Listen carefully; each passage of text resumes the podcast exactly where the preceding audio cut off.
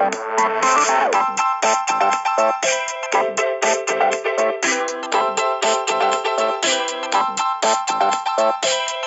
to Different Gravy, not just another Sheffield Wednesday podcast. I'm one of the hosts, Richard Miller, and my co-host is currently in talks to move our podcast exclusively to Spotify for the princely sum of ten p and a bag of frazzles, Doctor Luke Ledall. How are you doing today, Luke?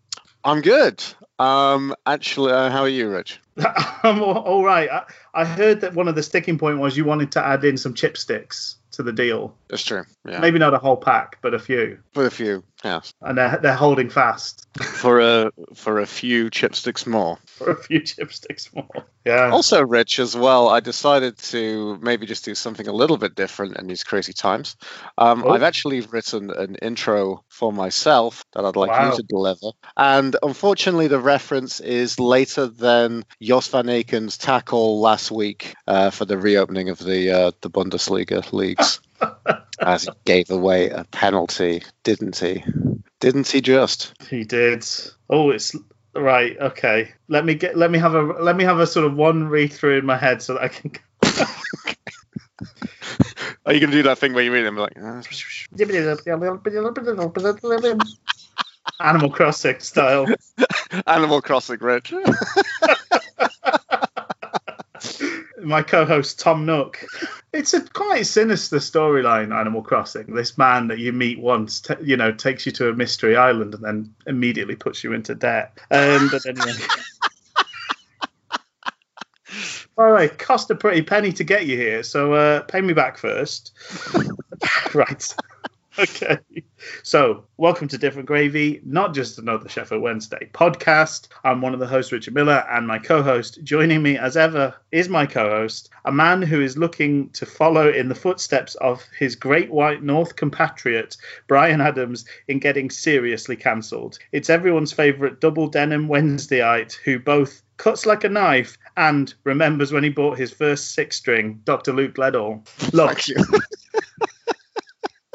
It was the summer of sixty-nine, I believe. It was. I bought it at the five and dime. Oh, if and memory how is. Much did you play it that first? You know, at first, because it you, it takes a while to get your uh, your your digits used to it. Uh, actually, unfortunately, I played it until my fingers bled. Oh, that's dedication. So, yeah, I'm, I'm still still bad at it, really. There's a. Have you ever seen the? Um, I, I think it's a D H L um, advert which has got Bryan Adams in it. And it's like basically like this parcel is getting, you know, going all around the world and then arrives and he's basically just about to go on stage and it's handed to him, his guitar. Um, and that is really terrible planning from Adams. I, I know like you want to be as unencumbered as possible when you're traveling, but to leave your guitar behind and hope that the postal service gets it to you in time for uh, just stepping on stage in front of a sold-out crowd. It's woeful planning, isn't it? That is woeful planning. But maybe he can't stop the thing he started when he said send. Lovely stuff. I had a real difficulty with that reference, uh, referencing a lot of Bryan Adams stuff into that, because um, his songs just don't work well for that feature. Also, I'm not going to make a reference to what he said, but if you if you didn't hear what he said, you should Google it and be like, oh, wow. I, I have no idea, actually, what, you, what, what was being referenced there. So, yeah, okay, I'm going to do it. I would quote it, but it probably would come across a bit. It's uh, Ron Atkinson, you know, Ron Atkinson reported speech that gets him into trouble himself. So yes. Um, I, I, yeah. A sort of fond memory uh, for, for for me in my in my youth was um, we were my actually it was a trip to oh okay yes sorry I've just seen what what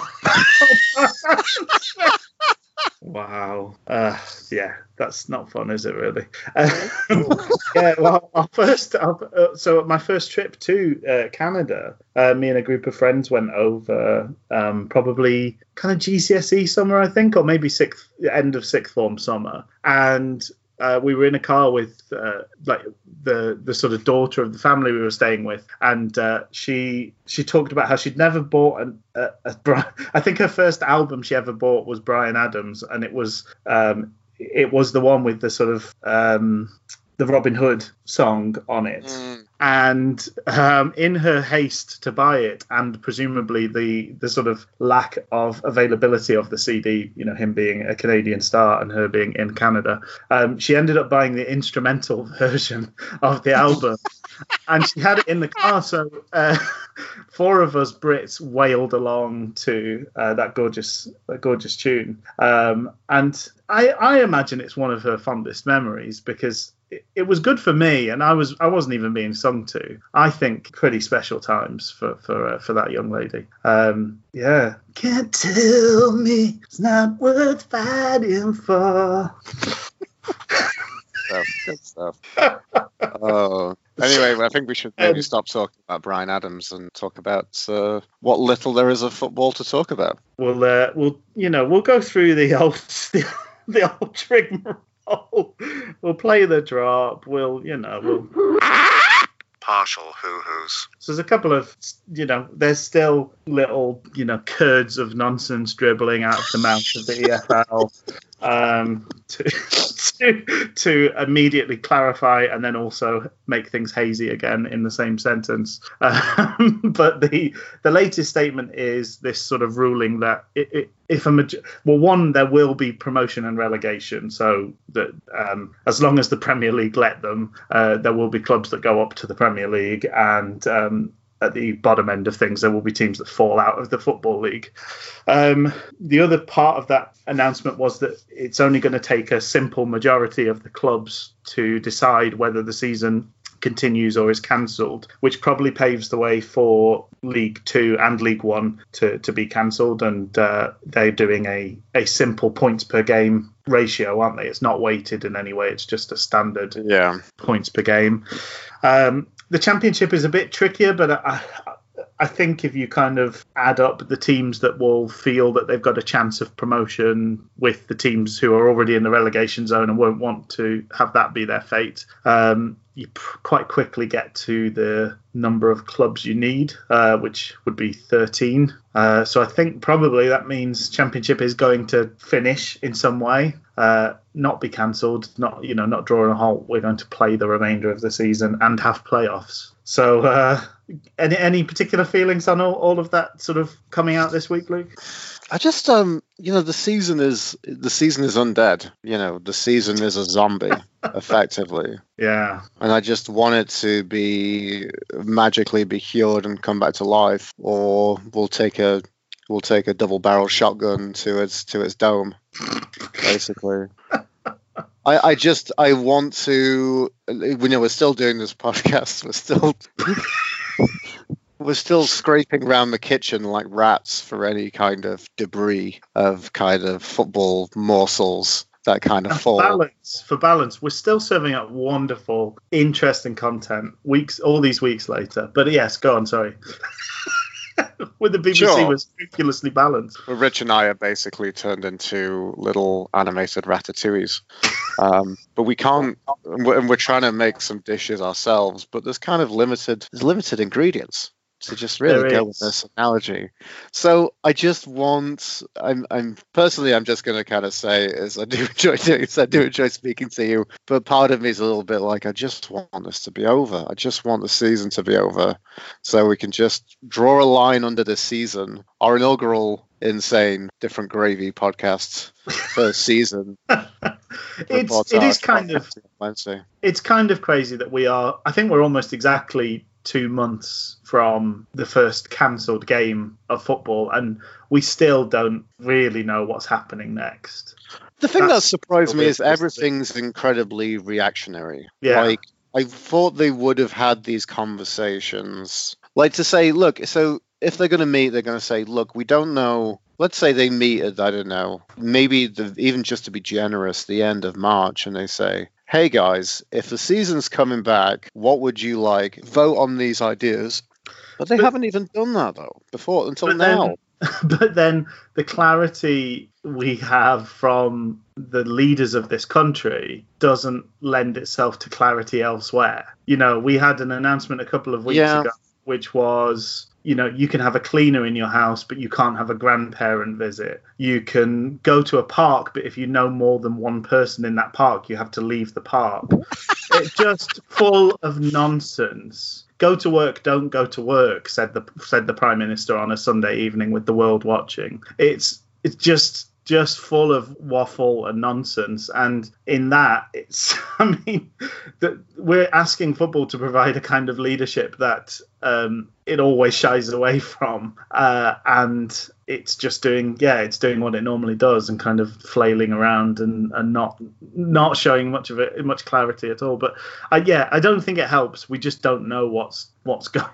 Going on centrally, what's allowed, what's not allowed. It's different in different countries. So the for the Championship, Swansea and Cardiff will have likely have different rules around sort of social isolation and things like that than the than England has. Um, I'm in a weird position. I, I I live in England, but I work over the border in Wales, and we're not allowed to cross that border at the moment. So it's it's wacky.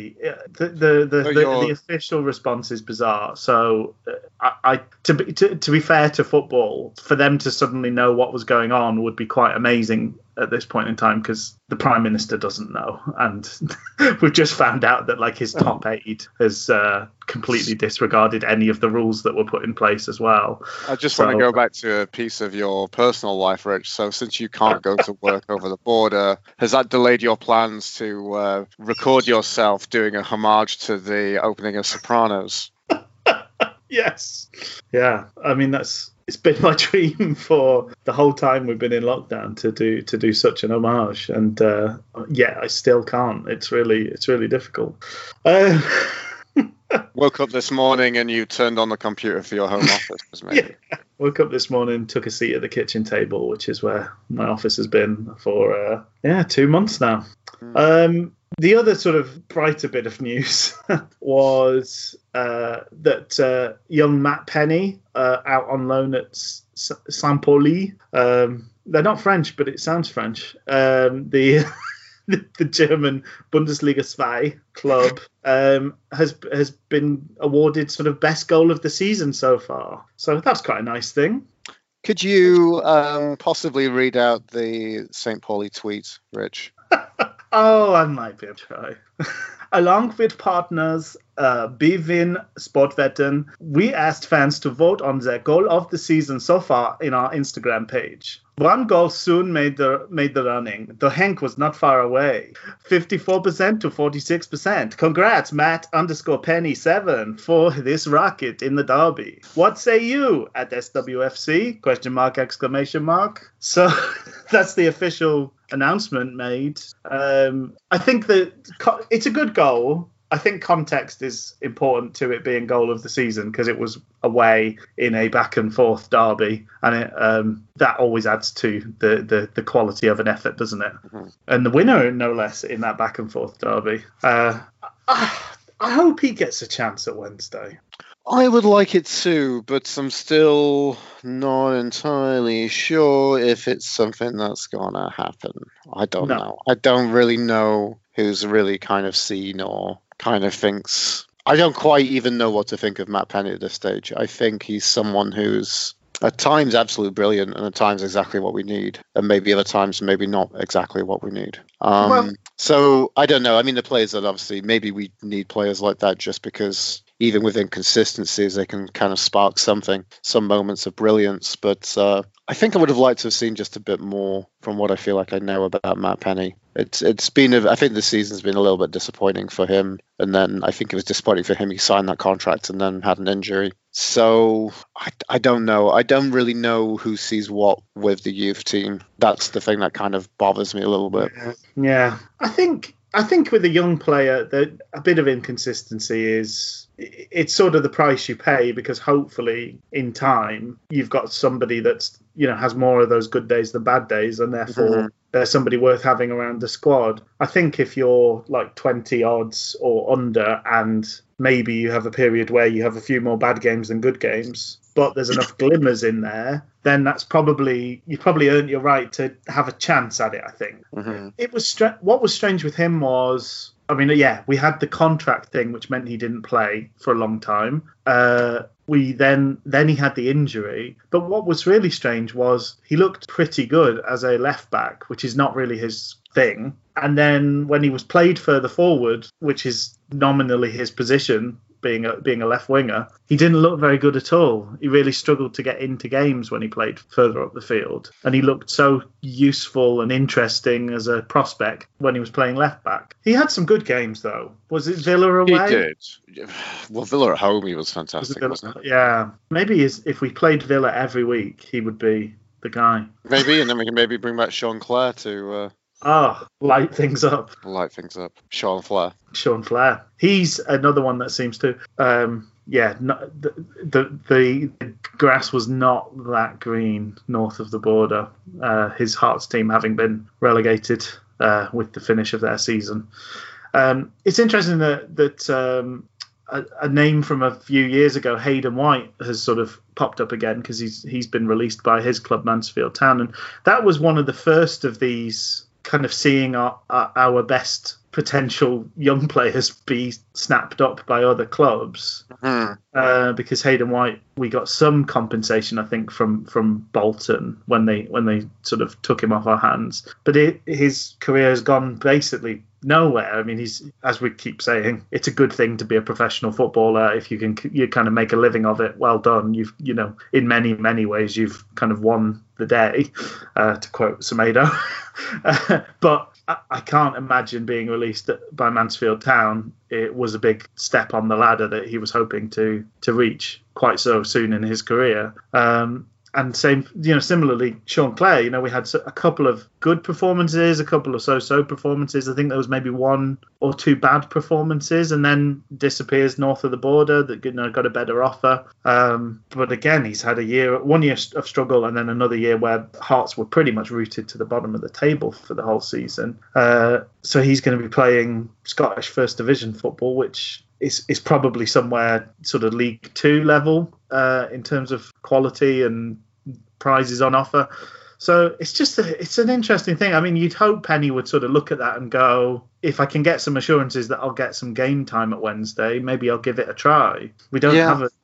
But then he's not going to replace Morgan Fox if we keep him. He's probably not mm. going to pre- replace Kadeem Harris, if we, who we will keep. So how many times is he going to get to play? Tricky. Mm-hmm. Um, but he he had that thing where he looks a decent size, like he's a reasonable athlete to start off with, which is a big thing because so many youth players come through and you're like, they are four foot tall and they've not got a scrap of meat on them. They are not going to be playing top level football anytime soon. You know, they look like a kid amongst adults, and the the, the, the, the signs at that stage are generally not particularly good. Most players who burst onto the scene are at least kind of toe to toe as athletes with the people they're stood on the pitch with. They tend to have stood out and jumped through the ranks because of the athleticism they have. You know, they're bigger, they're taller, they're stronger, they're quicker. Um, and then they've got a bit of skill on top. And I think that was the thing with Clare and Penny. They looked the part when they started playing. They didn't look like little lads. Something I think Alex Hunt unfortunately has is that he, he does look quite slight and young, but decent. Maybe he'll be decent in time. I don't know. It's a big summer for him, I presume. Anyway, right. We should um, should we move along? Let's do it. Let's move along. So we enjoyed doing the watch along last week. It would be a lie to say that we had huge amounts of positive feedback, but nobody actually complained. So we thought we decided to do the same sort of thing again. So this time round, uh, we're going to take in Sheffield Wednesday versus Arsenal from the twenty-seventh of October two thousand fifteen. Um, and when we were looking through the the games shared by the club, the reason this stood out to me was I, I feel that this was probably our, our, our best whole game performance under Carlos. Um, and we sort of enjoyed maybe the tail end of, of, of the good stuff with Carlos in the in the last game we watched. Um, this was very much kind of early days, but when we were really finding our footing and uh, starting to enjoy life under our, our Portuguese manager.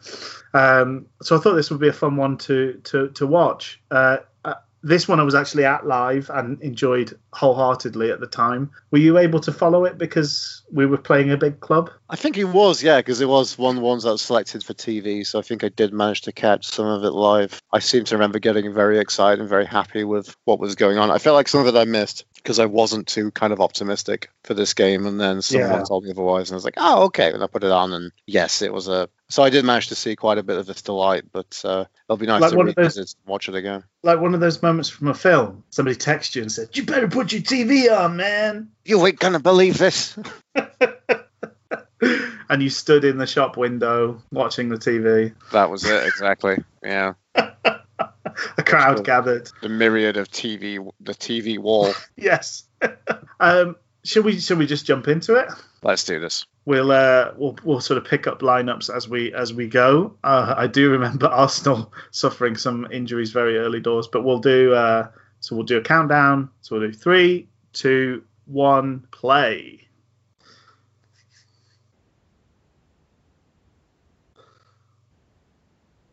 Some chap getting a photo taken on the pitch, an early highlight.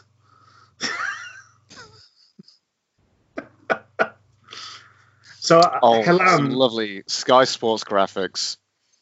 Oh, yeah. And Jeremy Helan, as you were going to say, Rich. Yeah, Helan uh, had a bit of a starring role in this game. So he was sharing left wing with Pudil. Uh, Joao was up front on his own. We've got Bannon playing, Hutch, Wallace, Hunt, and Kieran Lee. A bit prime Carvajal in terms of lineups, right? Yeah, this is this is this is good stuff. Uh, Arsenal, confusingly, there's a um, there's a Twitter account I follow, which is um, ah, Awake I was going to say the same thing. Awake It Watch, yes, yes, and this definitely is a, a heinous uh, crime in terms of the kit that they're wearing, because Arsenal, who normally wear red and white. Uh, but mainly red, are wearing sort of navy and light blue against us. So um, a, a, a kit much, much closer to our own in colour than their home kit. But there you go. You know, sponsors have got to get uh, get what they agree in their contract. I kind of like this Arsenal kit, but it is insane. It's a, it's a sexy it? kit, very skin tight. It's, it's a nice design. No, I like it.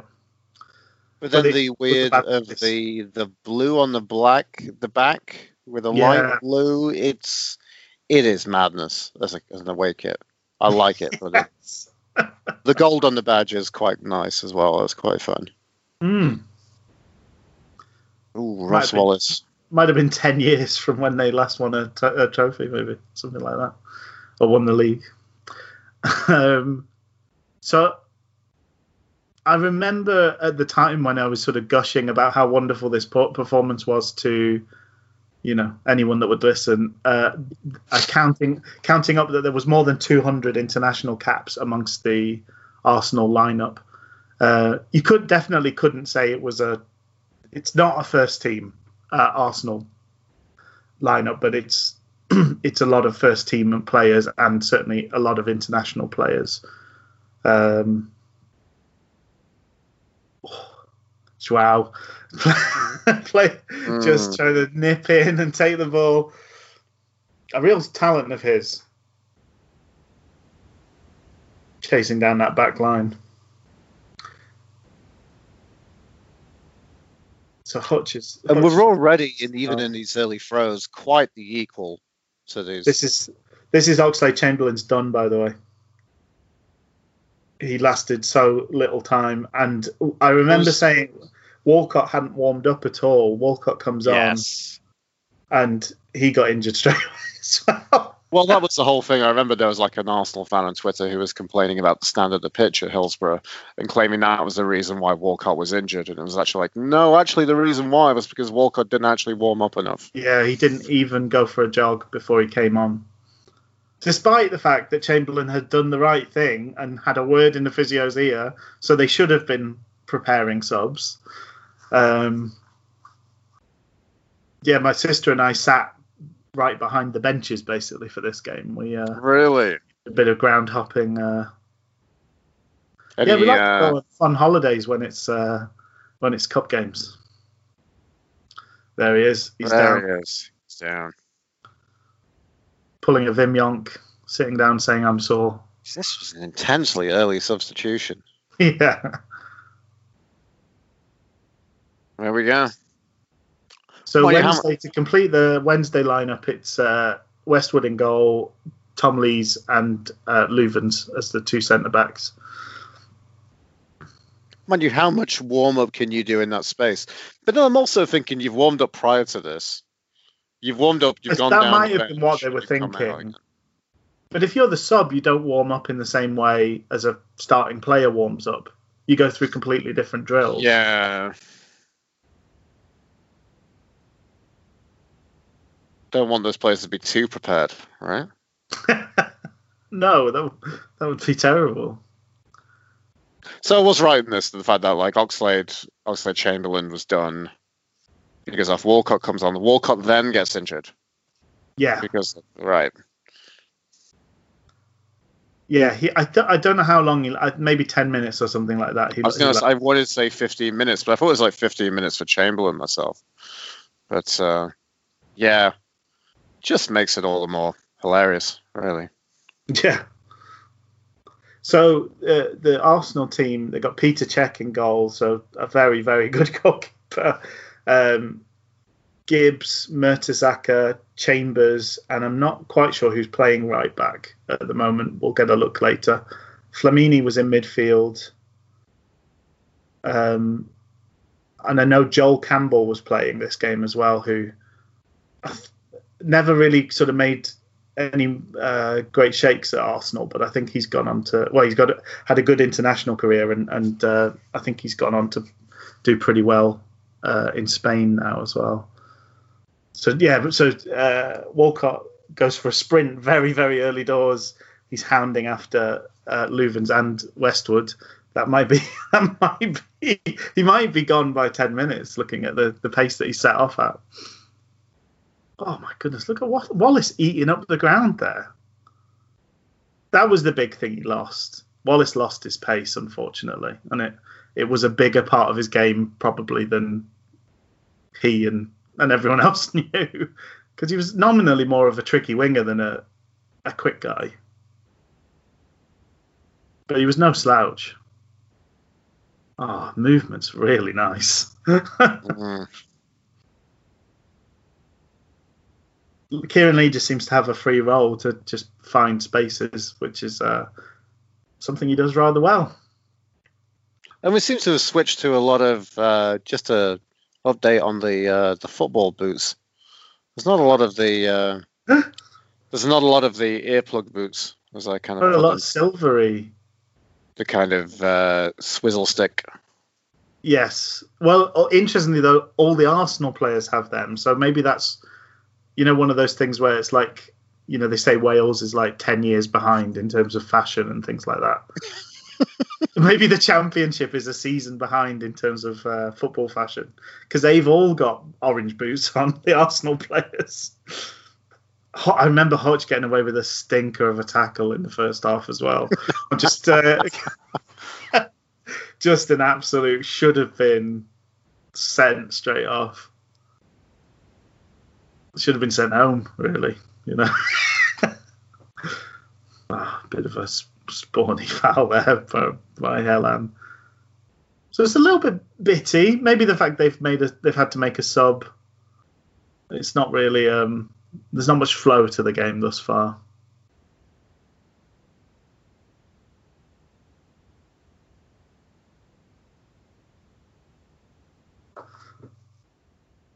So it's a real uh, blow to to lose Jeremy Helan to uh, to his religion and his desires to, you know, no longer play football as part of that. Do you I know mean, what? we did we paid a nominal fee for him, right?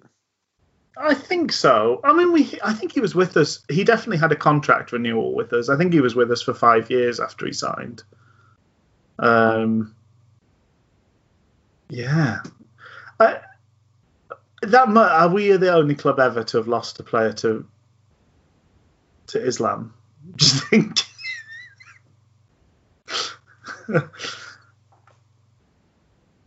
I th- I, weirdly, in my head, I'd sort of you know how sort of, you know, all memory is false kind of thing.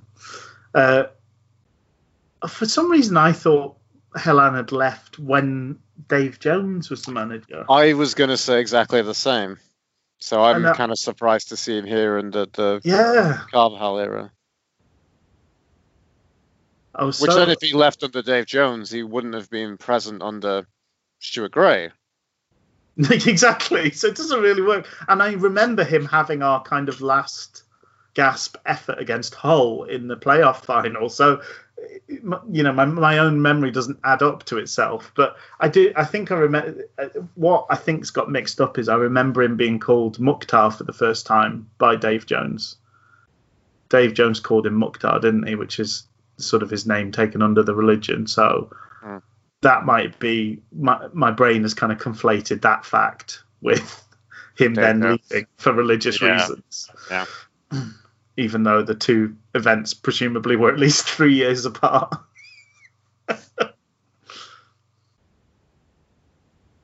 Because Helan even played... Oh, great pace from Helan, harrying them. Um, Helan even played a few games la- the year after this, which I found very surprising when I looked it up. Yeah, it's a very kind of spot. I mean, he was never... Near the end, he was never seen as like a first-team regular, but no. But he did score that great first game for Carlos at Hillsborough. The was it a three two win? Mm. He scored the winning goal in that, didn't he? Or he set it up. It was New Nuhiu doing his sort of doing a Nuhiu and then dro- putting the ball out, spraying the ball out to the wing. And I think, yeah, I think maybe it was a goal. Oh, it's not. Um, it's not Westwood in goal. There's a Joe Weltsworth, top forty it's Joe. Top forty it? Joe. Oh, some remonstrating from Carlos there. I liked his little kind of sheepskin lining. That was always oh, nice. It's gorgeous. It's a classy dude. Pudil, full on uh, mohawk. These were great times. Again, we've got that surprise kind of callback to remembering Tom Lees having some composure. Yeah. I don't even remember also Hutchinson getting this far back as well. He's very, yeah, he's really a, in a, a three at the back, isn't he, when when mm-hmm. uh, when we lose possession. So, yeah, Walcott's still going strong. Pudil's, you know, got in a bit on him there, but... Uh, we're on we're on Walcott. Oh, Debussy. So they're another very decorated uh, international player, Debussy. So yeah, this is not a bad Arsenal team by any any stretch. Uh, Giroud is is up front for them. The midfield is pretty inexperienced, apart from Flamini, because I think Campbell's. Well, that was the thing. It was um, I think the the, the definite thing about this game was. Um, It certainly wasn't a second team by any stretch. No. For Arsenal.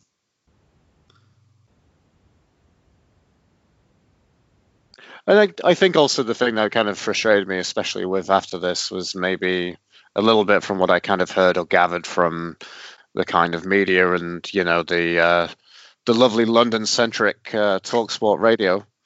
um, there seemed to be kind of that mentality of like, oh, well, Arsenal must have been really bad then. And yeah. It was like, no, actually... We were just really good. We were just really good, I think, is, is the main one. But it's been kind of tw- twelve and a half minutes of really feeling feeling out more than anything, hasn't it? Mm-hmm. Yeah, top forty Joe. Before he had his lovely flowing locks... Before he went a bit Tommy Lee-esque. Yes. The goalkeeper, not the Motley Crue drummer. Both. Former Pamela Anderson. He's, he's been all he's been all up in Pamela Anderson's D Ms. I've got the boat, Pam. I've got the boat. Lovely. Lovely. Oh dear. I've even still got a Pammy bottle of virgin. I don't know what that accent was. I'm so sorry. It's gone clear, but you know, you know. Do you remember that? Virgin Cola, that was a wild time to be alive. It was a wild time to be alive. We were like, another cola? Another, another prominent cola? cola? And it tastes almost exactly like Tesco's own brand. Remember Tesco's own brand being like... Yeah. Remember they actually even advertise their own cola. Yeah, which is, yeah. Which is something they don't really, you know... Well, a lot of brands don't do that. Supermarkets don't yeah. specifically... You know, you come, you come to Tesco, you come to Sainsbury's. So that was interesting. Yeah, so we were like a third cola. This, we were like, they did but, a lot of those surely, like taste surely, but, but surely the prominent cola in the U K is Roller Cola and Panda Pops. That's what we said, wasn't it, Rich? Yes. How can it beat Roller Cola and Panda Pops? Panda Pops. But they did a lot of that kind of, you know, sixty-two percent of people said they preferred in a blind taste test. sixty-two percent of thirty people asked. sixty-two percent of cats. Yeah. Said they felt happier with a Virgin Cola. But then, yeah, they did the Pammy bottle. Like this kind of Missus Butterworth-esque um curvy bottle. So uh Walcott's down fifteen minutes. Your man, your man Walcott's down. Bang on fifteen. Holding his calf, I believe. So there wasn't much, was there? He went for a bit of a sprint. He's barely touched the ball. I think he's touched the ball twice, maybe, since he came on. And uh just seen that Steve Bold was wearing Puma Kings, maybe just to mock the fact that he ruined David Hurst's career. You see, he sat next to Wenger, and there's his Puma Kings on there. That's a very uh, deep cut reference, isn't it, from Steve Bold? I wonder if like one person got it. That's, those are I've the just best. Got an image of you turning to turning to Susan going, is Steve Bold wearing Puma King because he ruined David Hurst's career?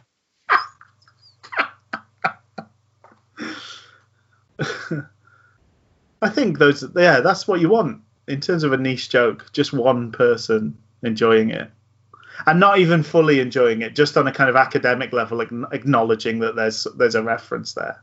Mm. little little Easter egg in this one. Yeah. So he's fit enough to walk off. He's not even limping. Well, they were saying hamstring. Hamstring. Mm.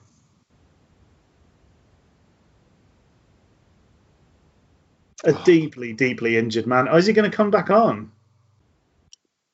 He's stretching out like he's going to come back on. He's going to come off, though, isn't he? He does come off eventually, but maybe he has another little run around before that happens. A little nibble. So both teams just stroking it around the back like they're, you know, they're real good footballers.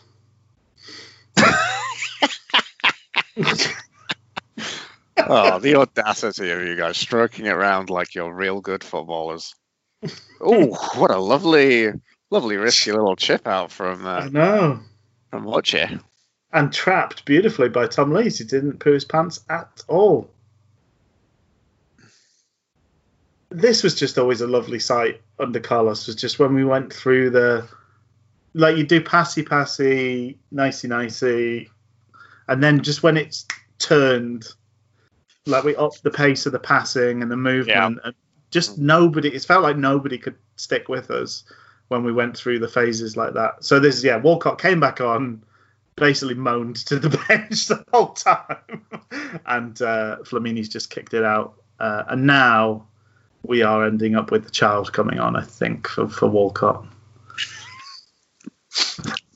So the rarity a- of a situation where, uh, you know, I love the stats of where you have a position that's been substituted twice. Yes. And already you're eighteen minutes down, and you've eaten through two subs.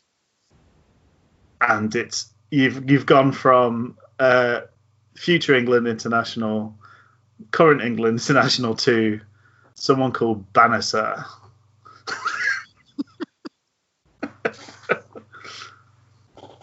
Ismail Banakek.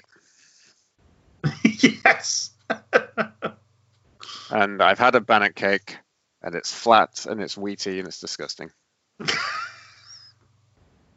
There you go. Did you ever enjoy bannock cake, Rich? Uh, I don't. I don't. To be honest, I couldn't pick it out of a lineup. A bannock cake. I knew you used to. We used to make one. It was part baked, so it was from frozen. Um, I hope I'm not going to get any trouble with my um, first employer's Sainsbury's, the bakery at Sainsbury's. Oh. Uh, they had they brought it in, it was part baked, and we always seemed to make one or sometimes two if it was a busy day. Okay. Someone would buy one, but it was like I just didn't understand. It just looked like this this grotty, flat brown bread. Doesn't sound very appealing, it's got to be said. I kind of want to go back and have it again now. I wonder if I ever had it or whether I just purely formulate an opinion on how it looked. Just, yeah, you just... Which is valid, that, as we all know. Exactly. In that way that people go like, oh, it, you know, like, oh, it tastes like sick or something. You're like, oh, that's no, sick's a bad example because, you know, we, that's in our mouths. Um, it tastes like poo. And you're like, how do you know? It's like, well, I've smelled poo, and I know what I think it tastes like. And the visual equivalent of that is you looking on at that bannock cake, scorn in your eyes, and just imagining how miserable and dry it would be to, to put in your mouth. And as, as we as we all say, you can judge a book by its cover. That's, well, it's a famous expression for a reason, isn't it? Yeah, it's a valid, valid position to take.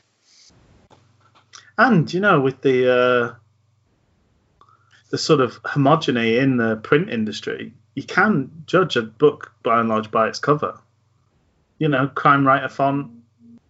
Uh, there's that sort of handwritten in red font that's used for all the awful childhood like stories.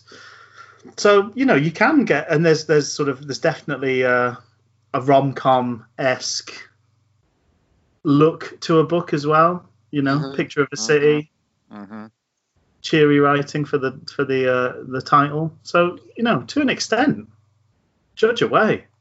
What do you think? Oh, a, um, good pressure. Oh, some great pressure and great kind of Kieran break. Lee and Joao doubling up to break, to put the pressure on, put the squeeze on, but. Slightly kind of wrong footing from Wallace there, I think it was. Mm. Anyway.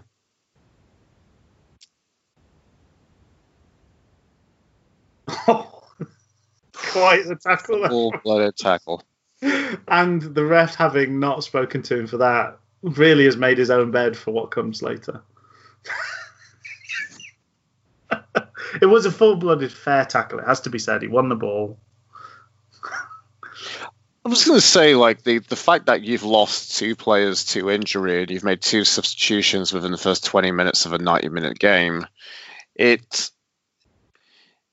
Do you, do you think... I mean, for I think for fans, it feels... You get a feel of the energy of being on the other side of that and being on the other team is... Yeah. It feels like an advantage. Oh, yeah, definitely. It, it felt, actually, as it happened, it felt... It felt like neither of them had probably warmed up. Like, because I, I, I um, Scram, who's the physio contributor to, awesome. Maybe he's more than a physio. Um, uh, maybe I'm doing a disservice there, but he knows an awful lot about, about physio, you know, physio and uh, and, and injuries and things like that. I believe he was involved at a uh, professional club for a long time. Um, but yeah, contributor to Owl's Talk. He. I think he's basically said something along the lines of effectively, like, if you're injured in the first five minutes, you didn't warm up properly.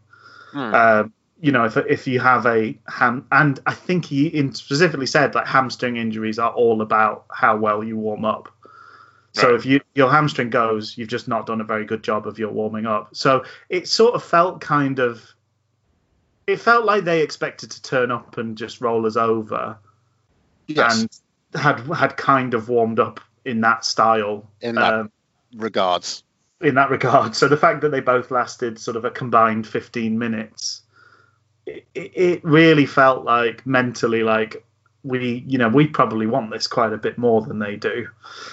Uh, and it was just a case of putting that on the pitch, I think. But I think that just gives a bit more kind of lift behind our kind of belief in this game. Yes.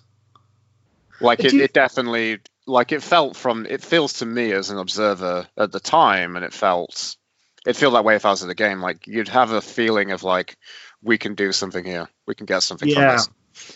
The other game where where a similar sort of thing happened was that ge- the uh, the semi-final against Brighton, because mm. they had, I think, two or three players go down injured, and you just really felt like the pressure that the team and the crowd are putting on them is just so overwhelming that they are physically breaking down. Um, it, it just all kind of fed in, and I'm sure the players fed into that as well. You know, we, we've we're getting the better of this, guys. They're dropping like flies. I thought you were going to ask, by the way, if if you ever if it's ever a tactical thing. You know, like if a team's made all their subs and you've got a battering ram like Sam Hutchinson, and do you ever go like, right, just have at it, Sam? If you take a leg, if you just take a leg, they've got no one to replace them with. But Warnock would do that. I bet Warnock's done that. I bet he has. All three subs, lads, get at imagine, it. Imagine if we were a porcine uh, persuasion and we were doing this. Would we be doing the Battle of Bramall Lane as a watch along? Oh, probably. Probably. It's probably to, there. To, to, to enjoy the. It's on their honours board, isn't it? Yeah, exactly. No sending offs in a game. Yes.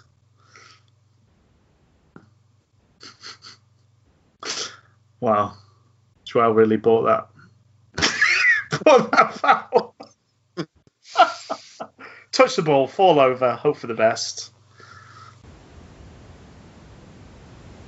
We're taking a long time to take this as well.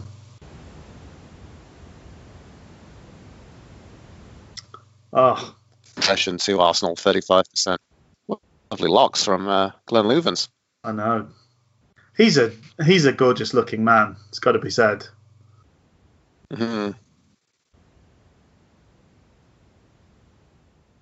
But it, you know, sorry, so saying that sorry. roughly, you know, two thirds of possession is Arsenal and a third of it is.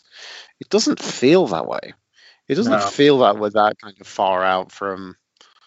But again, a bit like similar to, I think, how you were saying previously was that, uh, you know, how is, um, you know, the lack of possession was often an indicator works actually of being better, yeah.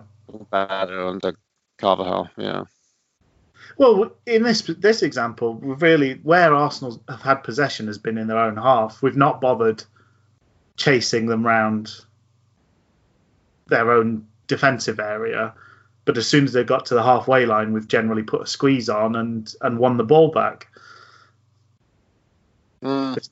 Oh, this is the first goal. Here we go. What a beautiful ball. Oh, oh. Gonna check it back. Oh. And there's the finish. Just absolutely textbook. And a great celebration.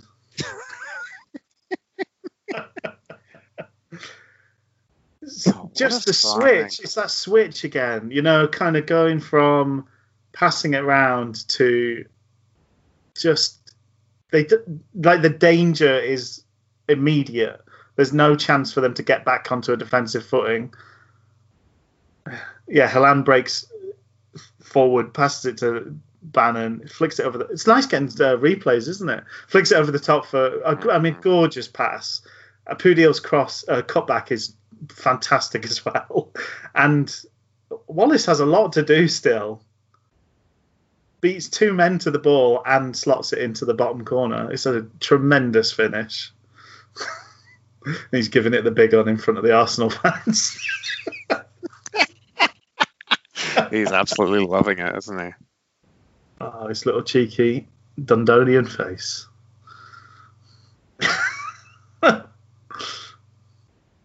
So, so I suppose in some ways, you know, given the possession and things like that, you'd kind of say, oh, it, it wasn't against the run of play necessarily, but it was maybe against the kind of feel of the game.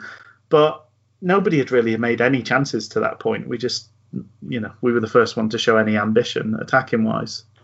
Yeah, the only thing was that um, was that Giroud offside where he was playing? Where who knows yeah. whether that was actually his genuine finish or whether it's that kind of bit I where you kind of know, and then there's a bit of your belief has kind of gone, and you just hit it at the keeper because you're there, and it's you're perfunctory seeing out the offside play, which uh, thinking... as they were saying, it wasn't actually offside. Yeah, but well, maybe. Maybe if we bring in V A R, maybe it is. Who knows? Who knows? We don't have any of these difficult conversations around offsides anymore because of V A R. Solved it. Solved it. Solved it. Boom. Next. V A R, which may go out the window with Project Restart. So we're going to have a competition that has uh, changes rules mid-season. Wait till you see this tackle back. It's a real... It's a nasty one. I don't remember Sam Hutchinson wearing four. Even in the history of crazy squad numbers. Crazy squad numbers. Four's always a difficult kind of squad number in the history of football. Mm. You know, it's not quite that. I love the, I love the look on his face there. Oh. I mean, he's taken the ball, but he has gone in on him, hasn't he? I love how he jumps up to roll around. Yes. Uh, there's a really good interview with Sam Hutchinson uh, talking mental health uh, with yeah. a certain Charlie Webster. Um, worth worth a look out if you're uh, if you're interested in such things. Good chap. I've, that's the sad. I mean, that's the sad thing. We talked about you never get. You know, it's rare that you get proper goodbyes in football, but if we get to this summer and Sam Hutchinson does leave, which is probably going to be what happens, mm. it's going to be very sad not to have give him, given him a sort of clap, a farewell, because yeah, what a it's, tremendous uh, servant to the club Sam Hutchinson has been. There's a lot of that in this general kind of environment and pandemic, really, mm. I'd say. I love how Wallace is just allowed to, st- to step about three feet out from the wall there doing his pressure. Such a wind-up merchant. That is naughty from Hutch, because he has gone to get him. Like, the ball is secondary to the contact he wants to make with him. he mm. wants to put him in his box.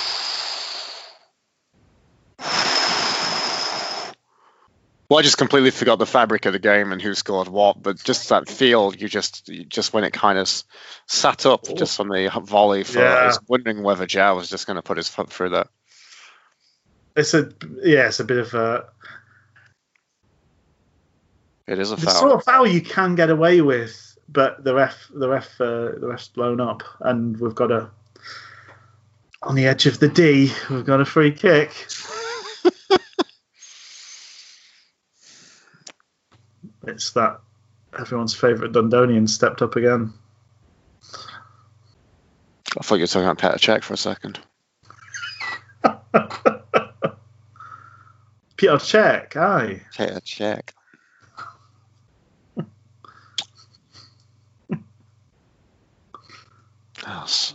That was the the Robert Pires joke, wasn't it?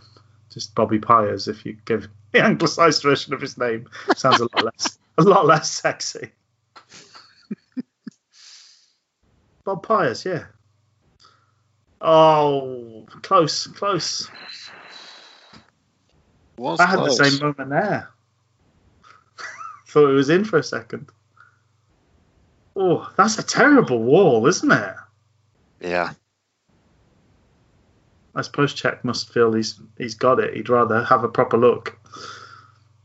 Uh, just to keep up with uh, Luke's check of the billboards, uh, Zebra Claims. Remember Zebra Claims?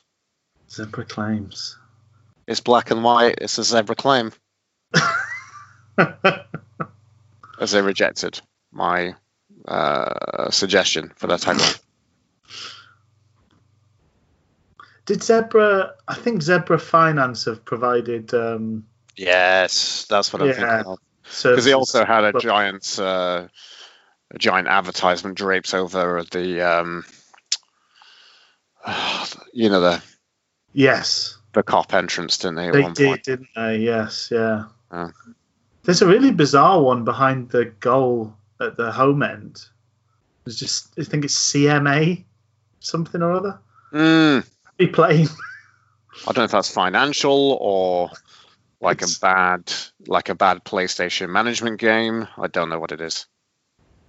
It's what it is. Is the person that paid for the oh, that's the one, another one of them Pudil injuries where he's dead.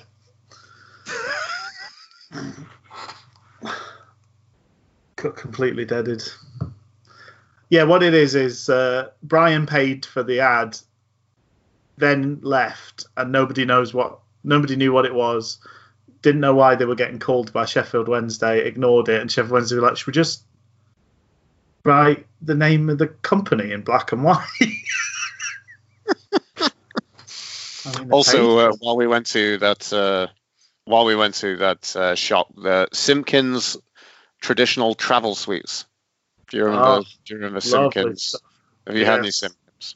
Well, I have. Little, little sweetie I, for your travels. I'm really enjoying Wallace just sat on the advertising hoarding having a little drink.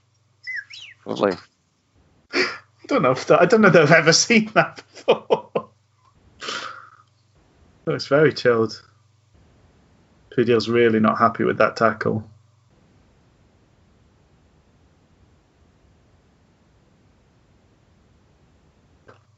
Stealing some yards here.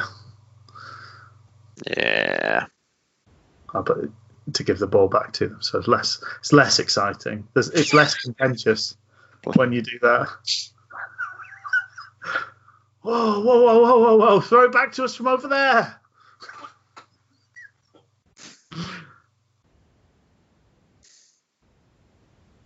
So again, this is the sort of moment being, you know, following Wednesday for all these years. Um, oh, um, I've just recognised who's who's playing on that left wing for them. I've forgotten his name. Who is He's gone to Everton now, hasn't he? Uh, Alex, I think if I want to say his name's Alex. Alex Song? No, no, no, no, no, no, no. Oh, oh lovely, Pudil lovely has shaken off his, his life-threatening gangrene for a charge up the field. But, but Joel Campbell thinks he's has, won has the. Uh... Oh, Joel Campbell. Joel Campbell. Was this prior to his? Um, this would have been because this was was twenty fifteen. Was this right? Yeah, twenty fifteen. So this was prior to his twenty sixteen World Cup. Um, he had a good World Cup, didn't he? He got he had a good fantastic World Cup with Costa Rica. Yeah. And I think he traded that into a, a move where he left uh, he left Arsenal the next January transfer window. Yeah, C M A twenty is the uh, is the um, the boring the, the most boring hoarding you've ever seen. Iwobi, Alex Iwobi. Iwobi, yes, thank you. Yes, there we go. Tricky, tricky guy. He's just done Hunt about three times. Times and then plowed into the side names. Well, that's interesting how that would have been had he got on target. Mm. I was going to say with uh, Joel Campbell, he had a very uh, Hal, Rob- Hal Robson Canu um, tournament, didn't he? Yes, yeah. I want to get it start trending for just a terminology to say a Hal Robson Canu tournament. Like a Hail Mary pass. Definition: a tournament where a very average player gets a uh, gets a plum move after a very good tournament. Yes. God, he's an average player. Mister Robson Canu, yes. yes. I was annoyed. Was it last season or this season? I think it might have been last season where he scored against us for West Brom. Yeah. I was like, yeah. Ah, Hal Robson Canu. I've got a picture of you, like, you know, stood in the rain, cursing his name to the sky. Damn you, Hal Robson Canu!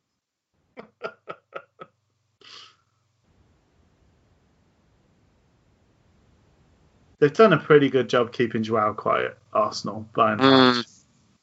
He's he's really struggled to get into the game, despite looking quite bright early doors. I think there's a lot to be said. Oh, that's so lovely. Greybeard defending by Hutch. Oh, another great ball from Shao. And here's here's your man. Here's your man, Mukhtar.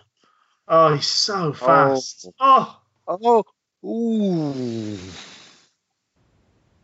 Did exceptionally well to do that. I don't know why you're picking up the balls. Didn't you? You got a touch on it, right? Yeah. I suppose Checks we're like. Up, they probably wants to keep us, like, you know, pass it to the man so that we don't time waste or whatever. That acceleration from Helan is extraordinary, though. Yes. What, and the strength to keep his rapid, composure, rapid, and keep himself on his feet, and that's in that bit there was something special. And the fact he doesn't really know where the ball's going to go while he's dribbling. Really. There we go. Oh, I was there thinking this is the yeah, Joao's having a baby. Great, great goal again. Oh. Bannon involved again. Plays it out to Wallace. Not a short corner, though, because Wallace is miles away. Mm. puts, puts in a great cross. And then uh, there's nobody anywhere near Joao. The defending is terrible. Because Leuven's had a free header as well. But it just worked absolutely perfectly. It looked oh, like it he was going to swing it across. He brings it back. And then just that little touch and the time to swing it over. The everything changes. Everybody just completely resets in the box. And it just gives a time and space for Joao to just completely murk his defender and uh, meet a lovely, uh, lovely header into the corner. That's a great goal. And what a time to score it, fortieth minute. Perfect. Excellent. Perfect Excellent. Game management. Changes Jeez. to the uh, changes to the team talk on both sides. The Sky commentator just said we will be pinching ourselves, and we all did. I'd just pinch myself again now.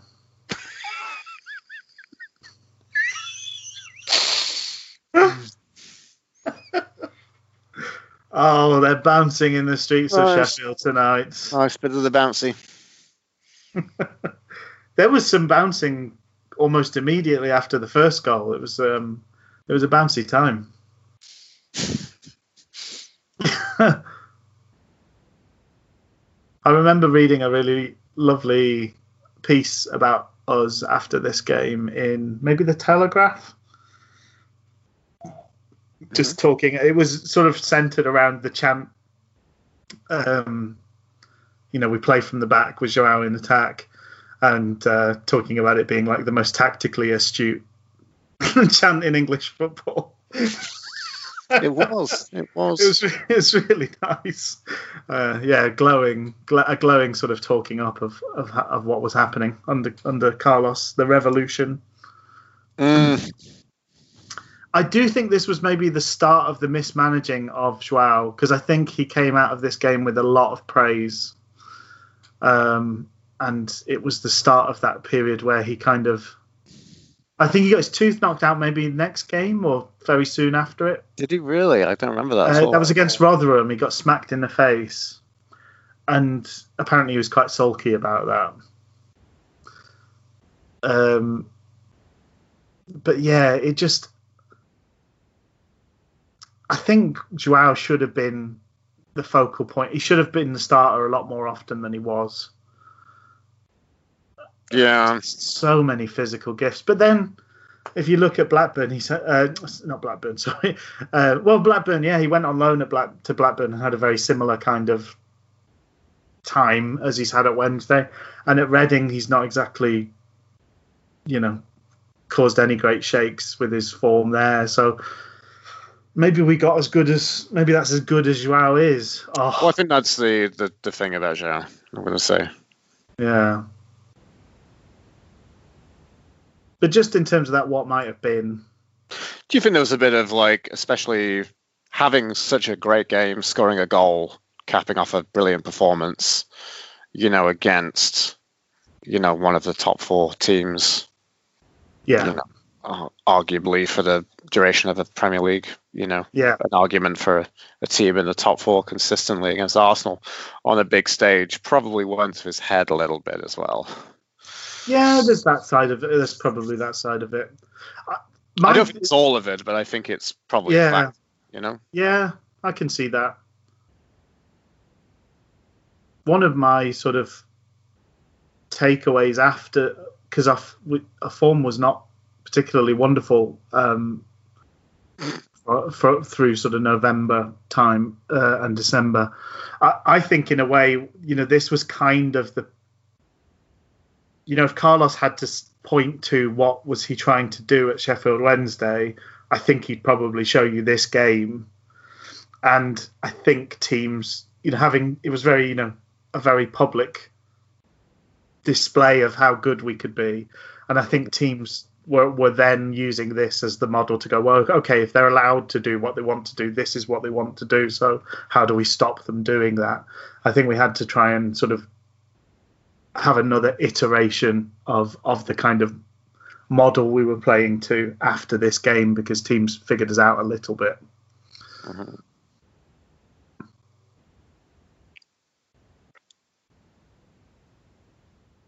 It's so strange, though, like, you know, when we think about how lethargic things got towards the end of Carlos's time, this yeah. is a pretty high energy performance. It is. It is. I think it's deceptively so, right? Yeah. And we're very comfortable, comfortably keeping our shape most of the time, and just... Like, I don't think you'd, you'd ever really consider... It's never really fully considered that a, a Carvajal team is, has this much industry, but there mm. is a lot of industry going on. It's just not kind of in your face, I want to say. Yes. I'd say more so that, yeah, more so the game we watched last week than than this week. The the hard work was was a bit more evident in that game, but yeah, there's. It's just this, you're running miles to make sure you maintain the shape. The, the shape, discipline. Exactly. Yeah. And that's what's forcing Arsenal to break. Oh. Hutch, Hutch on a yellow, just pulling out the tackle. Another tackle. Uh, I think that one also doesn't look good in um, in replay. I was just thinking about the Kieran Lee, the lovely kind of. Um, I know they don't score, but I was kind of a little bit concerned there, you know? Kieran Gibbs. Yeah. That was Leuven's, that wasn't Lee's. Sorry, I was correcting a bit of the commentary there. Oh, okay. I was just remembering, just recalling, you know, after that Hutchinson tackle, you know, when it kind of fell to uh, Lee and he did that did that kind of balletic kind of touch. Yes. That yeah. kind of swivels and then kind of falls backward against the player. Mm. I was thinking that, like, that does work on, like, like oh, yeah. unfortunate, unfortunate majority of occasions. I've seen that for players and for Kieran Lee as well. But yeah. the referee was maybe a bit more, take a bit the more aware of that one. Yeah, take the touch and wait for the contact. Yeah. I thought that was a foul on Hunt. Yeah, it looked, looked like there's a lot of... Um, I was going to say that's one of those one, you know, similar situations. Such feely business. Hunt looked. I mean, Hunt's had a good game by and large. Uh, mm. We didn't pick it out, but his run before was really nice. Sort of moving in and out to keep both the winger and the fullback chasing after him. You were right about Helan being a bit of an unsung hero for this game, right? Yeah. Oh, definitely. Well, he. This is his. This potentially could have been a second really good left-sided partnership, because him and Reader Johnson were a really fun and functional left-wing partnership. Because um, Helan was quick enough to make up for any deficiencies Reader had, and then Reader was such a kind of power force of nature when he got in the other half. It was. Uh, it really worked quite well most of the time. It's a weird kind of give and take uh, Cagney and Lacey relationship they had, right? Yes, yes. I thought you said Kanye and Lacey there. I was trying to think who Lacey was, but Kanye West and Lacey Chabert from um, yeah. Lost in Space and Party Five. Yes. Yeah. Neither of them like Neve Campbell. Exactly.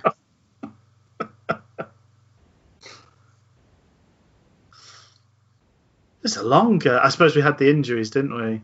Yeah, two substitutions as well, on top of that. A lot of time added on. We're, we're into the forty-ninth minute now. And we picked up another yellow card. Ross Wallace is booked. Booked. booked. Per Mertesacker. Mertesacker is obviously a uh, German measurement. So per Mertesacker.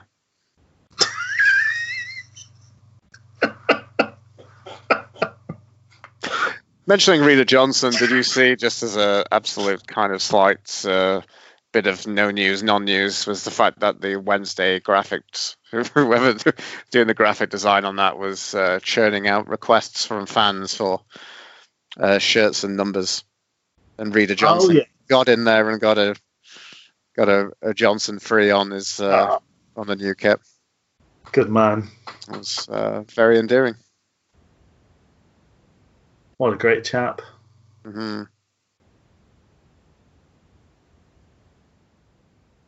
Did you also, did you see the Athletic um, piece where they'd sort of quizzed some fans on their feelings?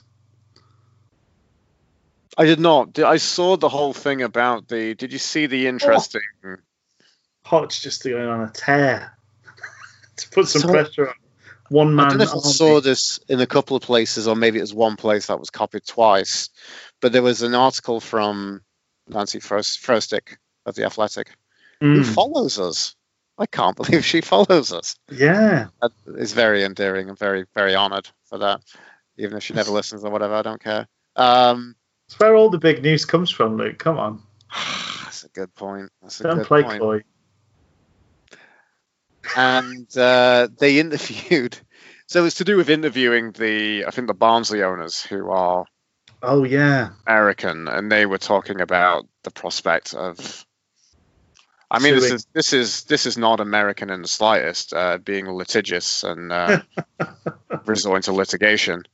But then there was a comment from another owner, Banner, Saws, whatever the bar. It was nice. Speculative effort from Bannon. Very speculative. It's more of a kind of long cross over the bar, really. Yeah. Nice bit of swerve on it, though. Um, and so there was a, another owner who was interviewed, but not identified, probably for reasons they didn't want to be sued.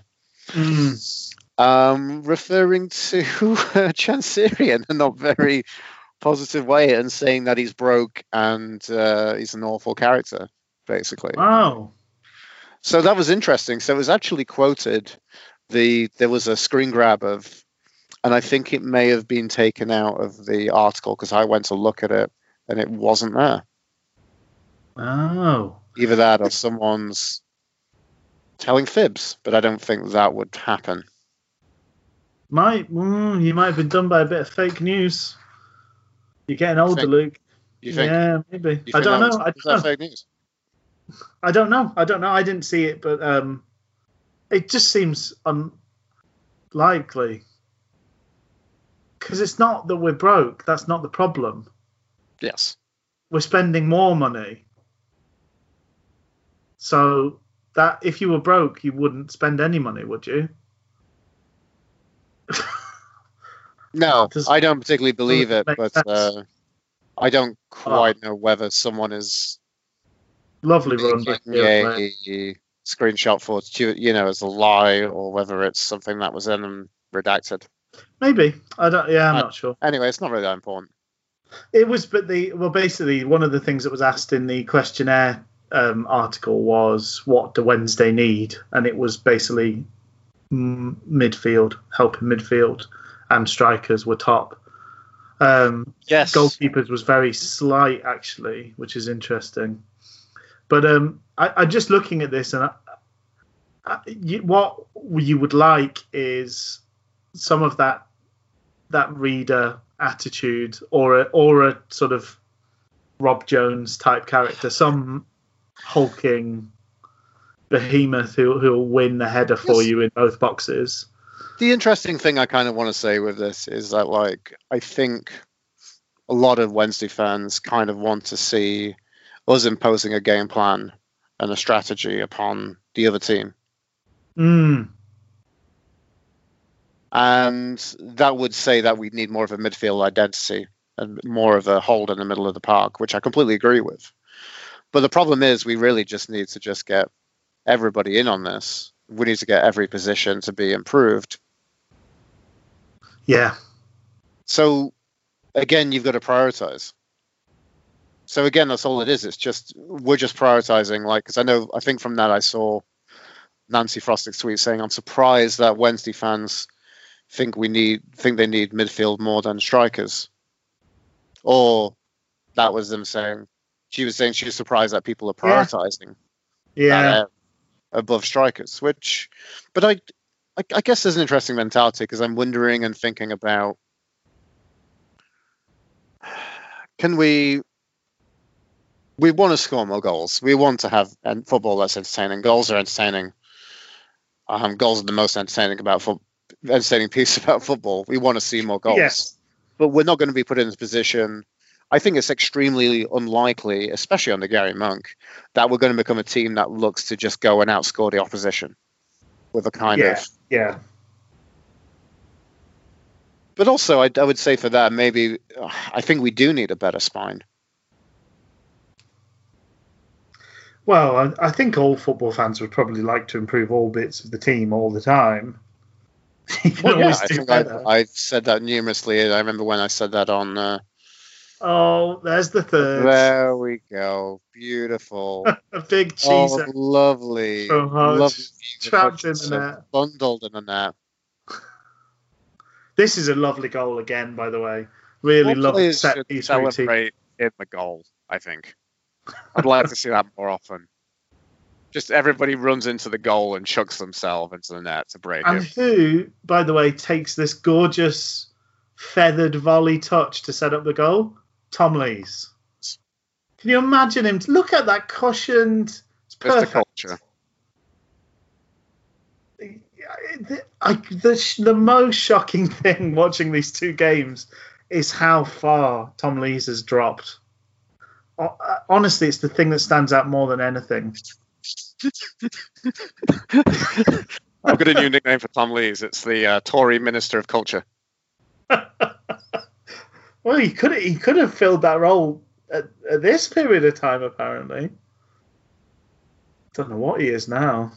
I believe in art. I just don't believe we should spend any money on it. It's Tom Lees, Tory Minister of Culture.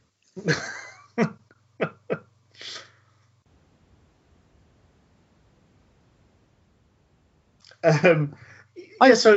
So it's going to be interesting to go through some of the figures. That yeah. that squad bit of the survey.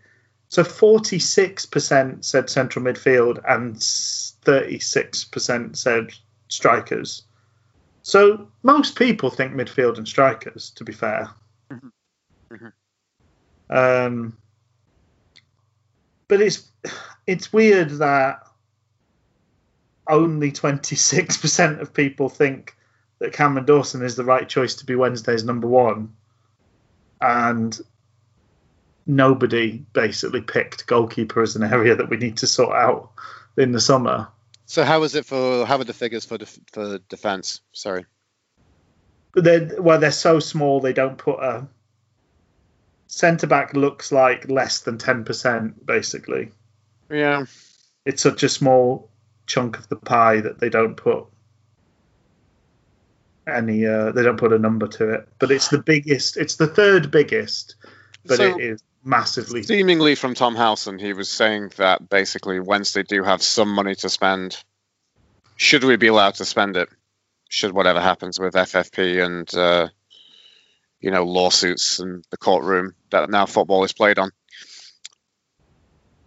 And but it sounds like basically we're only going to spend very limited fees from now on. Yeah. Which I think is a good idea, and probably also might look a hell of a lot better in this kind of post-pandemic environment that we're coming into.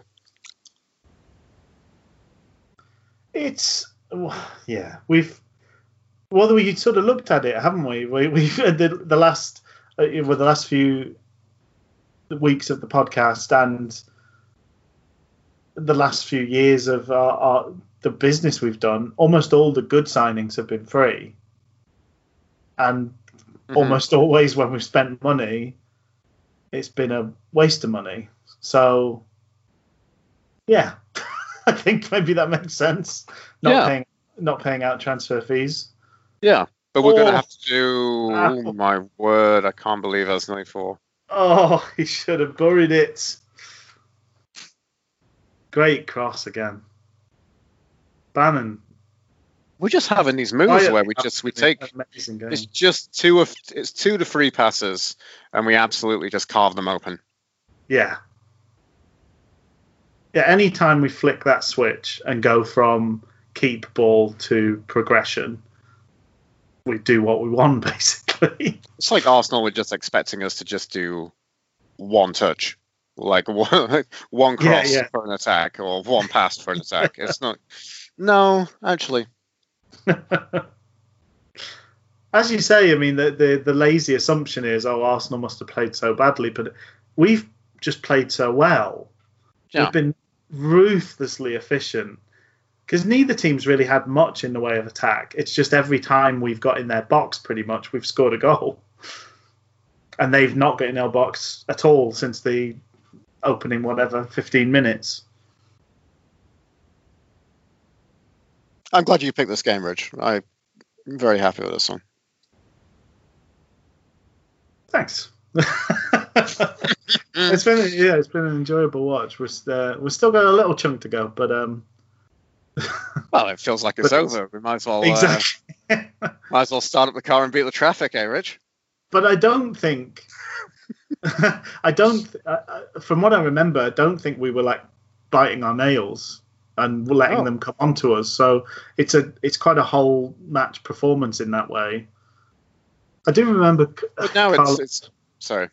Sorry, go on. I was going to say now it's becoming that kind of relaxed confidence. Yeah, we're, we're time-wasting by playing in their half with, without wanting to kind of break through, you know, break through lines and make chances necessarily, but we're keeping the ball in their half where it's as far away from our goal as possible, and also in our possession. It's uh, it's the best of both worlds, isn't it? Mm-hmm.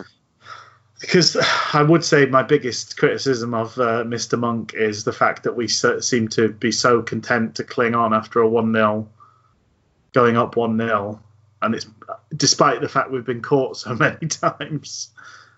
We uh, still insist on clinging on after a, after going a single goal up. It's, it's bad from Czech, the uh, the third goal. It's pretty dreadful. Yeah, it's sort of get, Hutch just would again, have been thinking, just the um, just the nous and the positioning from Tom Lees. It's to just fantastic. Be dragging off that last man, just you know over at the. Uh, you know, over the, the kind of right side of the pitch from the attacking thing.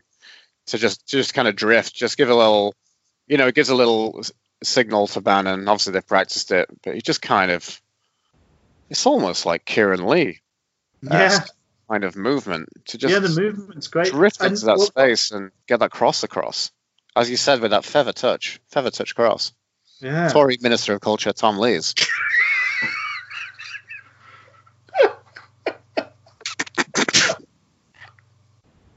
Tory Minister of Culture, Tom Lees. Um, no, but like watching it back, they're, they're obviously watching the goal quite often just to try and see if there's a question of offside. But even looking at that, like Tom Lees has stood about a yard off the line, maybe not yeah. a yard. I, full disclosure, Luke, I, I'm not sure I know how big a yard is. I don't think anyone does. I think, I think, I think maybe you think a yard is a metre. Which I think it's about a meter, yeah. I think I'm much more comfortable with a meter as a. It's a half half a Mertesacker. He stands half a Mertesacker off the line. The line. Well, I'll so be honest. A yard is zero point nine one four meter, so oh, it's okay. almost as good as a. Oh, pretty much. You know, maybe he was a yard then. He's a yard off the line. A yard is uh, as good as a Mertesacker. Yes. As uh, Dave Jones, Dave Jones said to Arsene Wenger that time.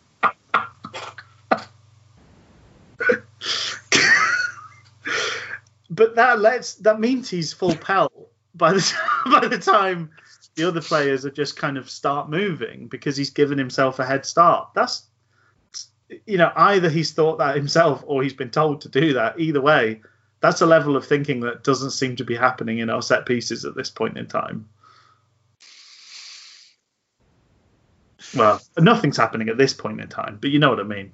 Oh, lovely bit of shoulder. Oh, booked. Glenn Leuven's. They've brought on a pencil of a man. It's another child. Bielch- Bielik comes on for Glenn Kamara. You could do, you know, if there's like an Arsenal T V channel, they could do a Where Are They Now with all of yes. the Arsenal youngsters, couldn't they? Yeah. And they could do one of those like uh, nostalgia shows with like um, prominent Arsenal fans remembering Arsenal kids. Yes, yeah. And do it could remember, be done. Oh, do you remember Alex Iwobi? Do you remember him? Do you remember when he was going to be the next big thing and then he wasn't? And they There's say just that so many of those players. That I know, I know. It's just, it's just endless. Series twenty-seven. I don't know if you remember, there was like a, a there was an electro pop like indie artist called Friars. Oh yeah, remember him?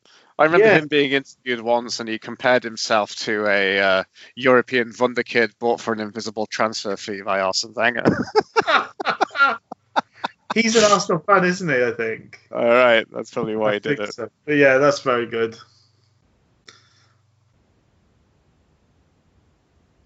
Actually, yeah, I do follow. That's someone I follow on social media, I think, in the hope that eventually they do. They, they, you know, they put together those glimpses of promise into a a wholehearted album somewhere down the line. Because he only did like two albums, didn't he? And that was it. I think he was. Yeah. Anything since. Welcome back to Luke and Rich. Remember uh, mid noughties indie that never went anywhere. Do you remember? Do you remember the Fixers? They were an indie band from uh, Oxford who were very good. Fixers, you should li- should listen to the Fixers. They were good. They had one album. I remember the. I think the Guardian gave it five stars. Oh lordy, that's a good. Ah, uh... oh, they... Hutchinson just watching that onto his onto his thigh is just. Oh, I, I hadn't appreciated just how wonderful that, that little touch he took was. Pay, paying paying homage to Darren Pearce as he scored. I loved the slow motion of those goals where like players crash into each other and then just slide into the net. It's yeah. a bit, uh, it's a bit Burnout Paradise like, isn't it? Like there's the aftermath of the crash, the explosions. Do you think? Do you think Hutch is constantly playing football like the level of uh, Burnout where you had to cause as much damage as possible? yes, yes, yes, yes. He's just racking up record points. We're uh, going to create a bigger pile-up.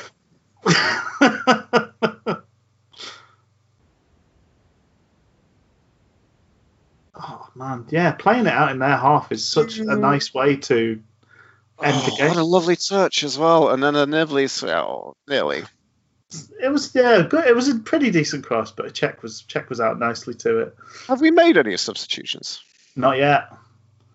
Although Ross Wallace was looking a bit like he might want to be subbed off. I'm kind of hoping now we do make some substitutions, just so I want to see some see some play, new faces, players of yore that I you know kind of yeah. forgot. I think it'll happen. Okay, I think you'll get that chance. Thanks, Rich.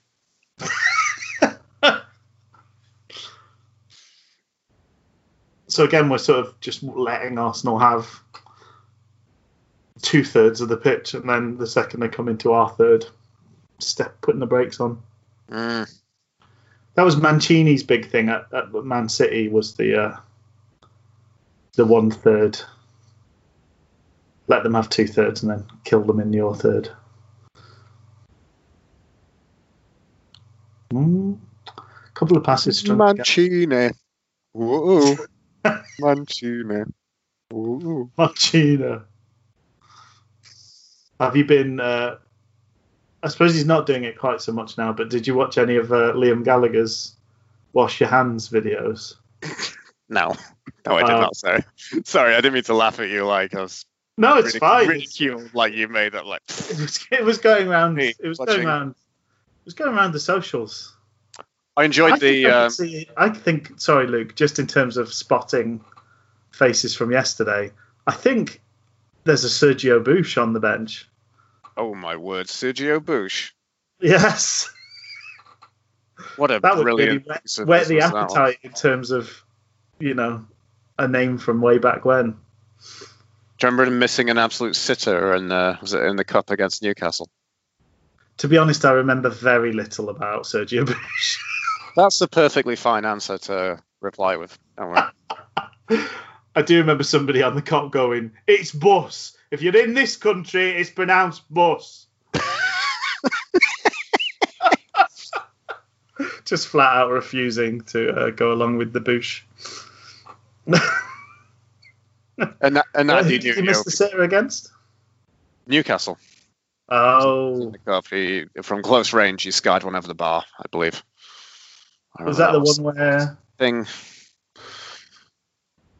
But I think we had a couple of instances. I think he had a couple of sitters he missed. And I seem to remember feeling and saying, and maybe other people saying, oh, that's that's kind of a nail in the coffin of his Wednesday career. Mm. But then he came back and then missed another sitter. You know? And then, and then that eventually it was actually the nail in his Wednesday career. That's it. He's he's really blown it now. Yeah, did he? I think he did get a couple of goals for us, didn't he? Yeah, but not much. It was, it was almost like a Bartosz Luzarski kind of level of uh, goal pitch. And I preferred Bartosz Luzarski. Oh yeah. I remember after one game on Owls Talk where I think he scored, and uh, somebody said, reminds me of a young David Hurst. oh. Oh. So, played nine times for Wednesday and got one goal. One goal. Who's that? Suzoski or uh, Bush? Bush. So two thousand four, two thousand, sorry, twenty fourteen fifteen season, he played seven times and got one goal. And then twenty fifteen sixteen, which would be this season, he played two times uh, in the league. One other. I don't know what that would be. I guess that's the league did cup. They, um, did the same character. Oh, maybe we're, maybe we're going to see the other. Oh, no, maybe it's... The, sorry, the other will be the miss against Newcastle. We beat Newcastle in the pre- pre- previous round, didn't we? Mm. With a McGugan effort. Lewis McGugan. Lewis McGugan. That was think, a weird. Do you think McGugan sounds like it should be? Um, it should be a surname primarily for Liverpudlians.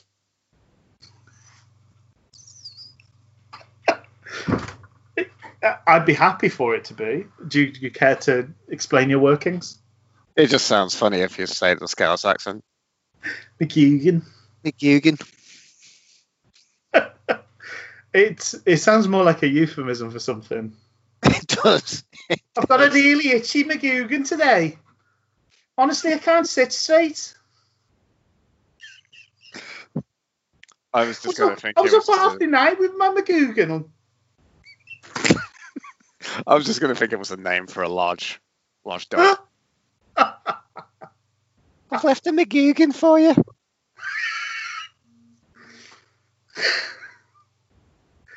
There's a massive McGugan in there, and I'm not going back in.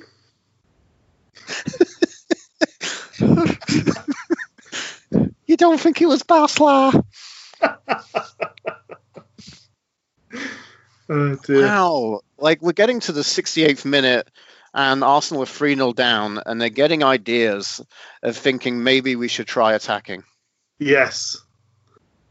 They've got got, got down the left wing a couple of times, haven't they, this uh, in the last minute or two. But, yeah, there's there's basically seventy minutes have passed before they, um, you know, think about having a try.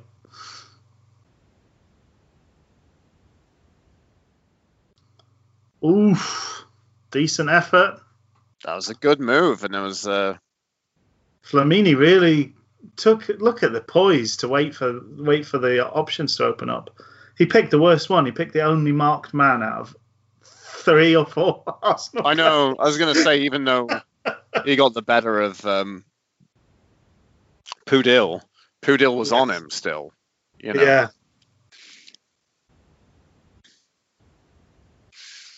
So yeah, started to. This is. By no means are we under the cosh, but there's there's a bit of pressure now from Arsenal. They're putting some balls yeah. in. They had a couple of corners and they're finding succession. They're creating some space and carving some space up for themselves.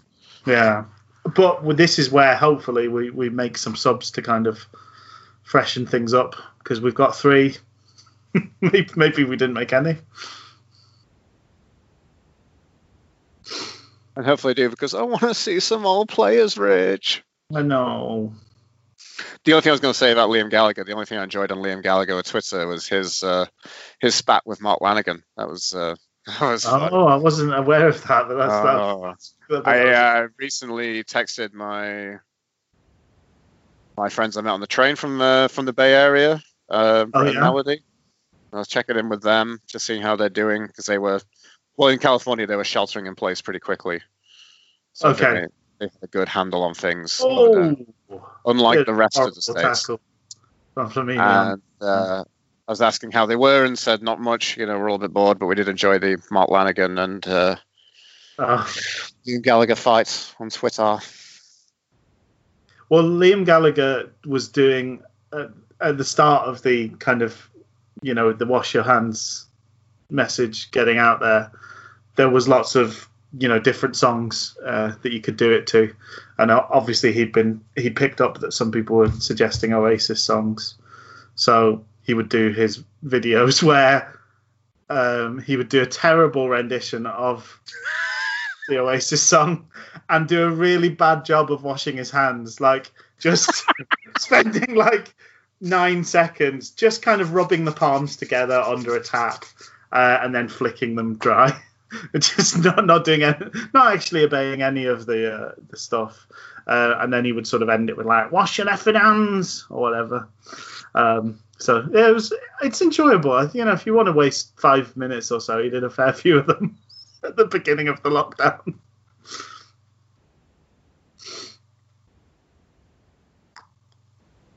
Still no, still no subs. Not even seen anybody sort of oh, these looking subs. Like warming up. Flamini's having a, a bigger, big and bigger influence on the game. I don't know why. I, I think he retired at the end of this season, so he, um, you know, he's got some good legs on him. For he's still the seventy. It's the seventy-third minute now, and he's he's ha- having a bigger part to play than he's had. In, in the previous seventy minutes. Maybe it t- that's just how long it takes him to warm up nowadays. But he's, yeah, he's stroking it about, making things happen. Oh, Helan, catching them on the break. Beautiful. Oh, yeah, here we go. Oh, there you go. I'm surprised he didn't kind of... I'm surprised he didn't get the ball from that, you know, the second player yeah. before before he just pushed for yeah, but... Shoved him over.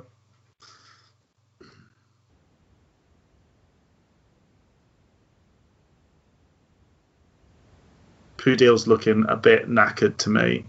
I think that was a pretty lethargic clearance. He had an awful lot of space he could have moved into, and he just kind of like hoofed it forward and handed away possession. And it's where the gap seems to be appearing is between him and Helan. That's where they're finding the joy that whatever minimal joy they're finding, they're finding there. Oh, here we oh, go. Oh, Jose. And Arsenal, Arsene, head in his hands. He's heard the song. He knows that you never get past Semedo. He's giving up, saying, "Lads, we might as well pack up and go home." So who's the who are we going to su- one of the other midfielders? Hutch has been he's been all action. Oh, Barry Bannon. Wee Baz. That's a change, isn't it? Mm. The days when Barry Bannon would ever get subbed off.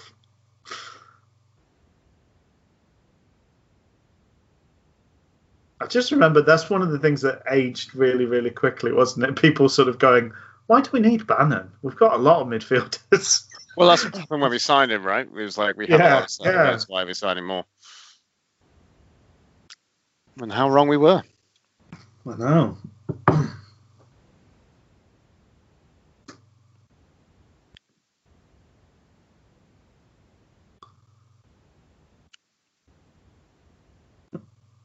Yeah, so in, in the yeah the weird way that midfields work, Semedo sitting deeper than Hutch, and Hutch is doing the running around, having been on the pitch for seventy-five minutes. Good stuff. It's uh, Kieran Lee and, and Hutch doing the press, pressing, and Semedo sitting. It's difficult sitting. to know with Semedo. He's literally hogging Giroud now. Oh, and Giroud gives him a lovely little push. Semedo told to, to go and keep an eye on Giroud, and he's like, well, I'll tell you a good way to keep an eye on someone, hold on to them. Cling to them for dear life. What were you going to say? Sorry, Luke, I interrupted you. I was going to say it's weird with Semedo to know. Like, he's a very incredibly fit, very positive mentality person. Mm-hmm. I know there's a bit of a mentality, and I think we felt that, like, at the championship, and maybe at that time in his career was maybe a little bit past him. But he's not yeah. that far off, really. I thought Dave Jones made that decision prematurely, because I always thought, I always thought in League One, one of the things that marked Semedo out was not just his hard work and his sort of brilliant shielding job, but he was a pretty good passer of the ball. Like, he moved the ball well, and never he never looked harried. And it felt strange that, you know, Dave Jones immediately made that decision that he was not good enough for the championship and basically throws him out. And I think sort of confidence-wise, he never quite recovered from that,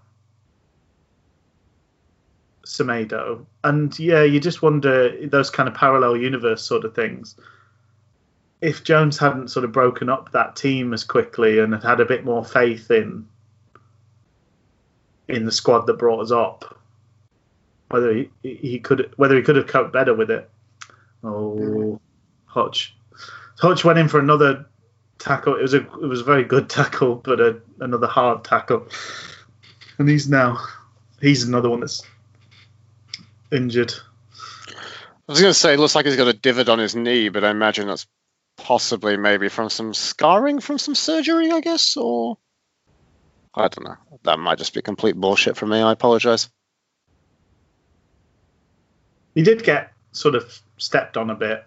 It's just, it's, uh, uh, it's it's similar to Fletcher. He's somebody who goes down with what looks like a career-threatening injury every single game. Yeah. And sometimes he goes off. Sometimes he runs around for the next sixty minutes absolutely fine. it's uh, it's always a toss-up. Yeah. Underappreciated Semedo, because I think he never let us down, really. Like, when he was called upon this season to do a job, he stepped in and did a good job still. Although most often it was this kind of a, a role he was stepping into, just kind of coming on to close the door late in the game.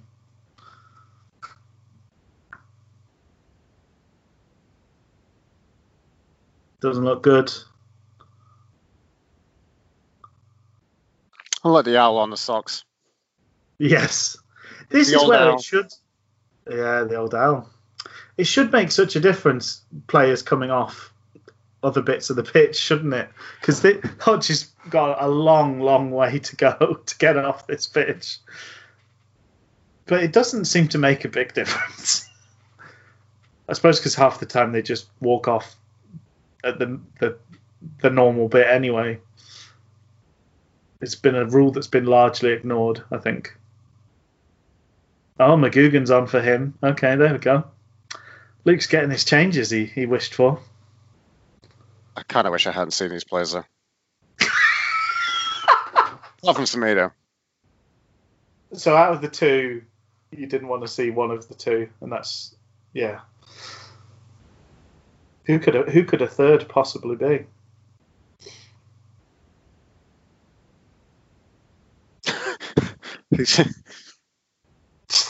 Wenger gesticulating. Did you see the child in the uh, in the crowd, the young Wednesdayite with a the uh, Pudil McGugan McGugan McGugan McGugan mohawk?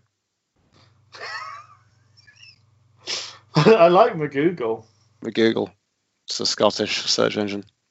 I was about to say the same thing. I know, because it's a very obvious, kind of cheap, low-hanging gag. Or that's the know, type we go for on Different Gravy. Great minds think alike. You know, those that's a thing that people say too. Fools and liberals, yeah. Oh my Google. My Google. I would do. I, that, that's one player I wish we would have signed at some point for the chant. Omar Bogle. That's one of my favourite chants in recent memory. It's a fantastic chant. The only thing is, you know, everybody would want to do the like a bit like Hey Jude. Everybody wants to do the Jude Jude Jude Jude. And yes. Everyone would want to do the breakaway from the, uh, oh, the quiet oh. line.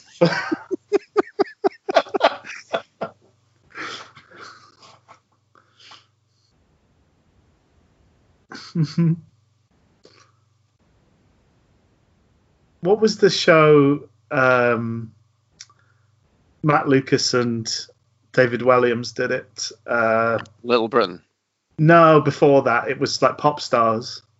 Right, okay. I remember that. I know the one you're talking about. I don't know the, ta- the name of it. Um, yeah.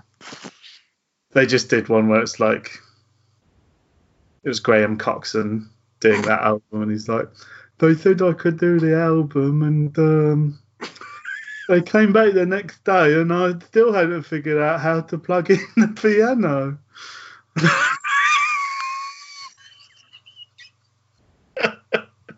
that was a, it was a good series. I take it that was Matt Lucas doing Graham Coxon. Yeah, I think so. Or was it? I don't know. It no, sounds... I think it's David Williams, actually. Ah, uh, okay. Yeah. And then um, I, I, the other one that was really good was um, they did Elton John. Matt Lucas was Elton John. And um, he was like, he was going, Bernie, I just turn up. Bernie's written the lyrics.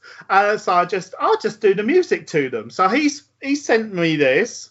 And he's like, sorry, Elton, I couldn't do any riding today.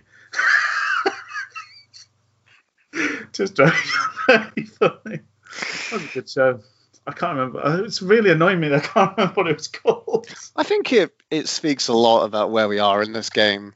Um, for for Wednesday to both ease their foot on the gas with need to do anything, and me and you easing our foot off needing to talk about the football game itself. Rock Profile is what it was called. We're gonna, uh, well, we're, gonna, yeah, I mean, we're just going to rock profile it around just to waste some time. Arsenal are providing so little in the way of threat that um, I like the Joe Wildsmith. I like that keeper outfit. It's nice, isn't it? It's a bit. I, I you know, I'd like it better if instead of lines, it was just tree branches. Oh. Because it's a bit, it's a bit camo themed, but it's not quite as naff. Yes. I think if you just did some tree branches, it could be quite classy. That's you, a very you watch them make it, and I'll come out and I'll be like, "No, nah, it's just looks like nah, naff, cam- naff camo." McGugan, I said, little. That was very nonchalant from McGugan. Speculative McGugan. Oh, he drops a McGugan, sends two, sends two defenders for lunch. Took a McGugan whack at it. Oh, top knot, Atty. Oh, Atty with the man bun. I don't remember Atty man bun. I don't either. I remember long-haired Atty, but this is this is mid-range. Mid-range Atty. Yeah, Albanian samurai Atdhe Nuhiu. It's like a point five Mertesacker Atty.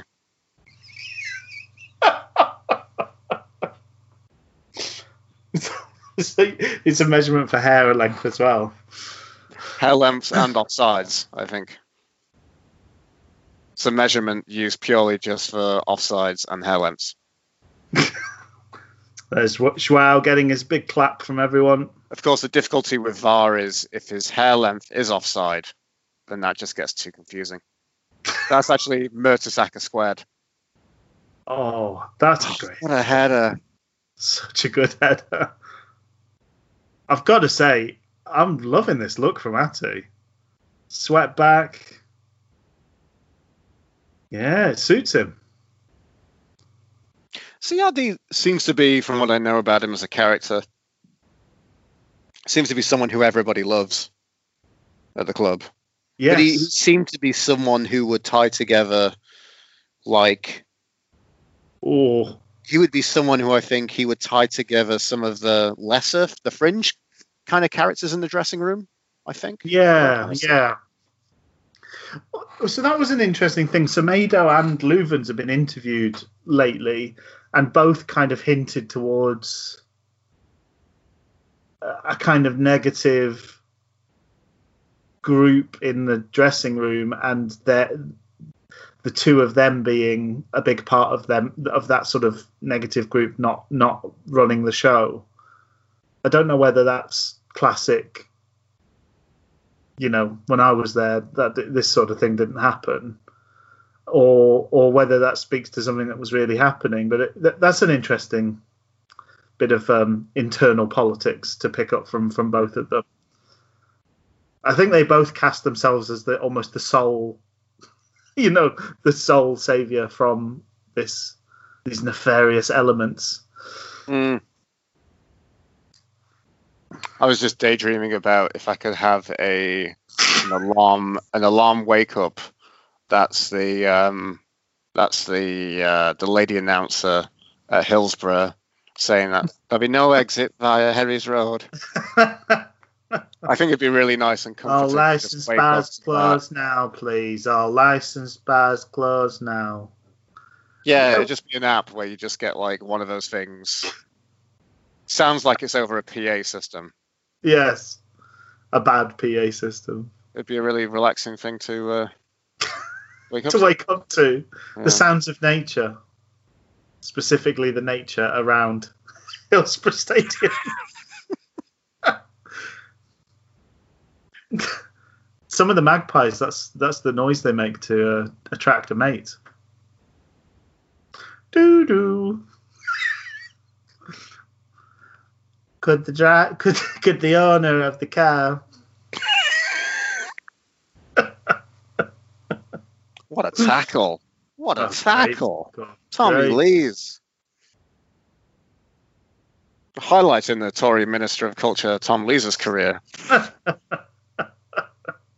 Oof! Leuven's nearly got caught there. Oh, Pudil's really enjoyed annoying these two on. On the right wing. Yeah.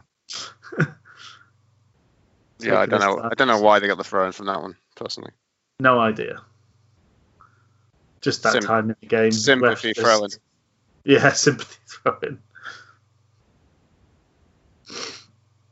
The laws decree that once every ninety minutes, the referee may give a sympathy throw in.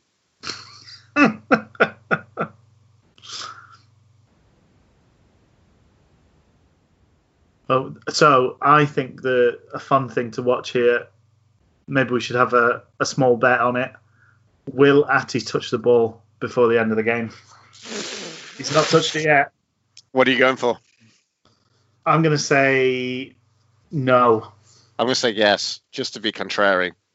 And I also that would help that way. You maybe only get your quid back for betting that he touches it, but... Um, all right. I think my, my odds are slicker, uh, slimmer, sorry. But um, how about next time I see you and we're both in the K F C, I will I will pay for your towering of your zinger. Oh, that's about right. I think that's fair. So I've said yes. Okay, so we're going to see whether Atdhe Nuhiu, for the sake of a hash brown, for the sake of, and some cheese. Don't and some cheese. That. Sorry, don't, don't forget sleep the cheese. On that slice of cheese, please. See, the funny thing is, I don't actually like it within the burger. I like taking it off and dipping it in the uh, the baked beans. Oh no, I love it! I love it. I know people love it. Uh, I'm just glad it's a thing. I'm glad. I'm hopefully it's still a thing whenever I can uh, safely get back to the U K. I think I just would like it. Almost any food stuff, I would pay forty p to have hash brown and cheese added to. Mm.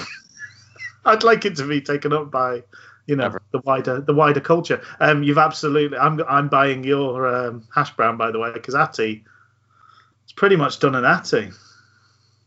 It's a beautiful little run.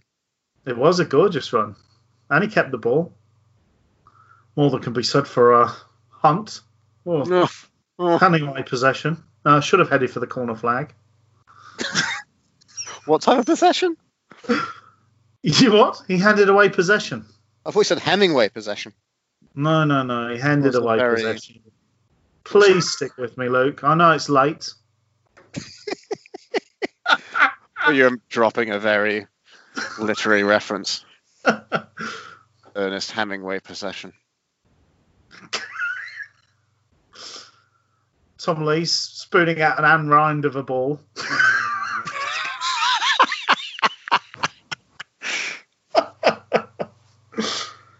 Oh, taking an absolute Dostoevsky to take this throw in.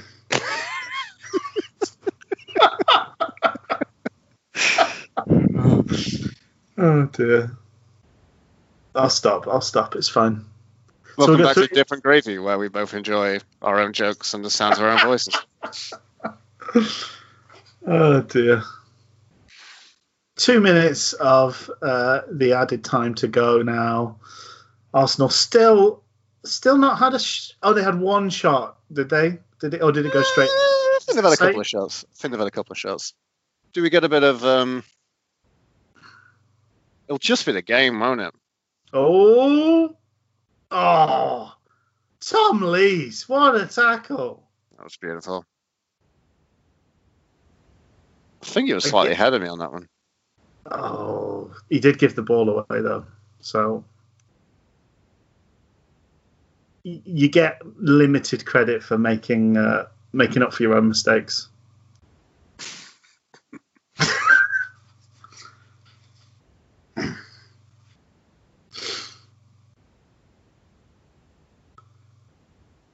Atdhe hounding after that ball. Didn't of course, the, Ars- the Arsenal fans had a literary reference: uh, a Woby Dick.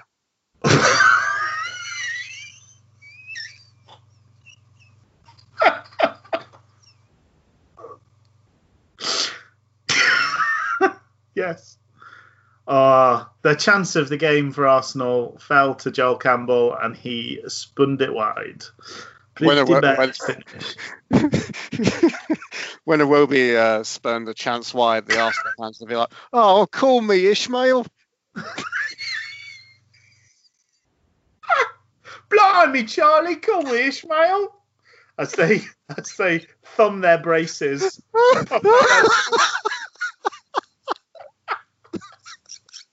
And reach for another spoon of cockles. Where are my cockles? Where are my cockles? Uh, oh, my whiskers. Where are my cockles? Oh, it's all over. It's all over. We fade it. Now we can watch the highlights. You've got the same thing coming up as well. That's quite funny. Uh, that algorithm is so clever. I was kind of hoping we get a bit of the after, a little bit of the after match, a little yeah. bit of sports. Post-match interview. Post-match interview. A little bit of uh, who would they give it to? Who would they give the man of the match to? Ooh, it's a good question. Who would you? Who would be your man of the match? Bannon? Bannon or Wallace, I think. Yeah, Wallace was... It's, uh, it's kind of forgetting how good Wallace was. I also think about...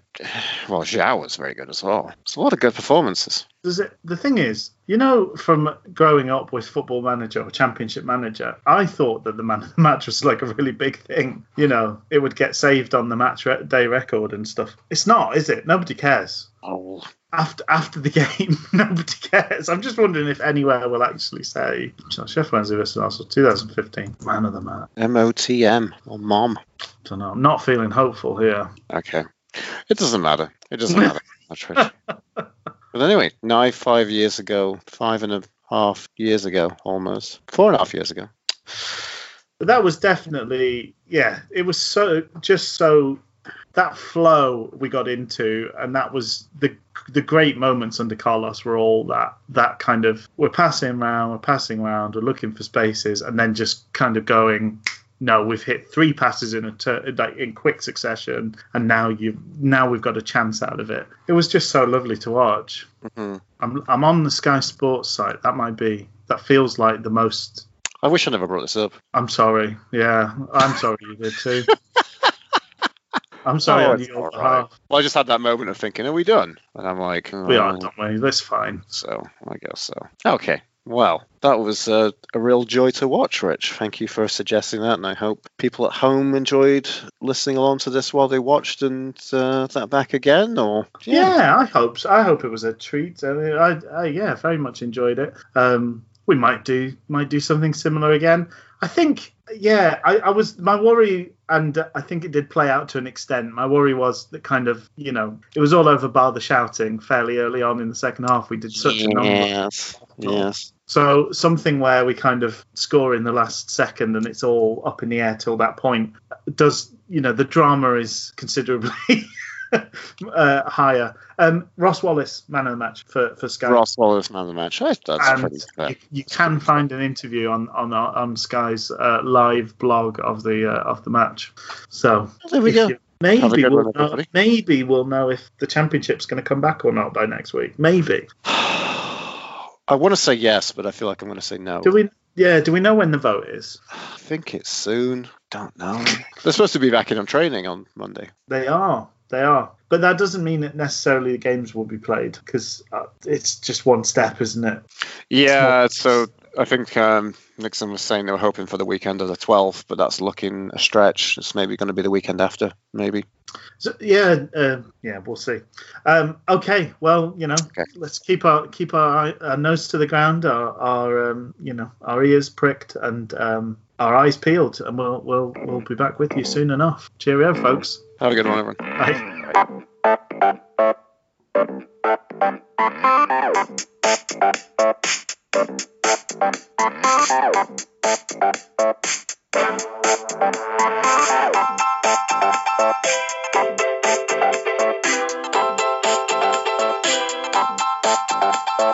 Bye.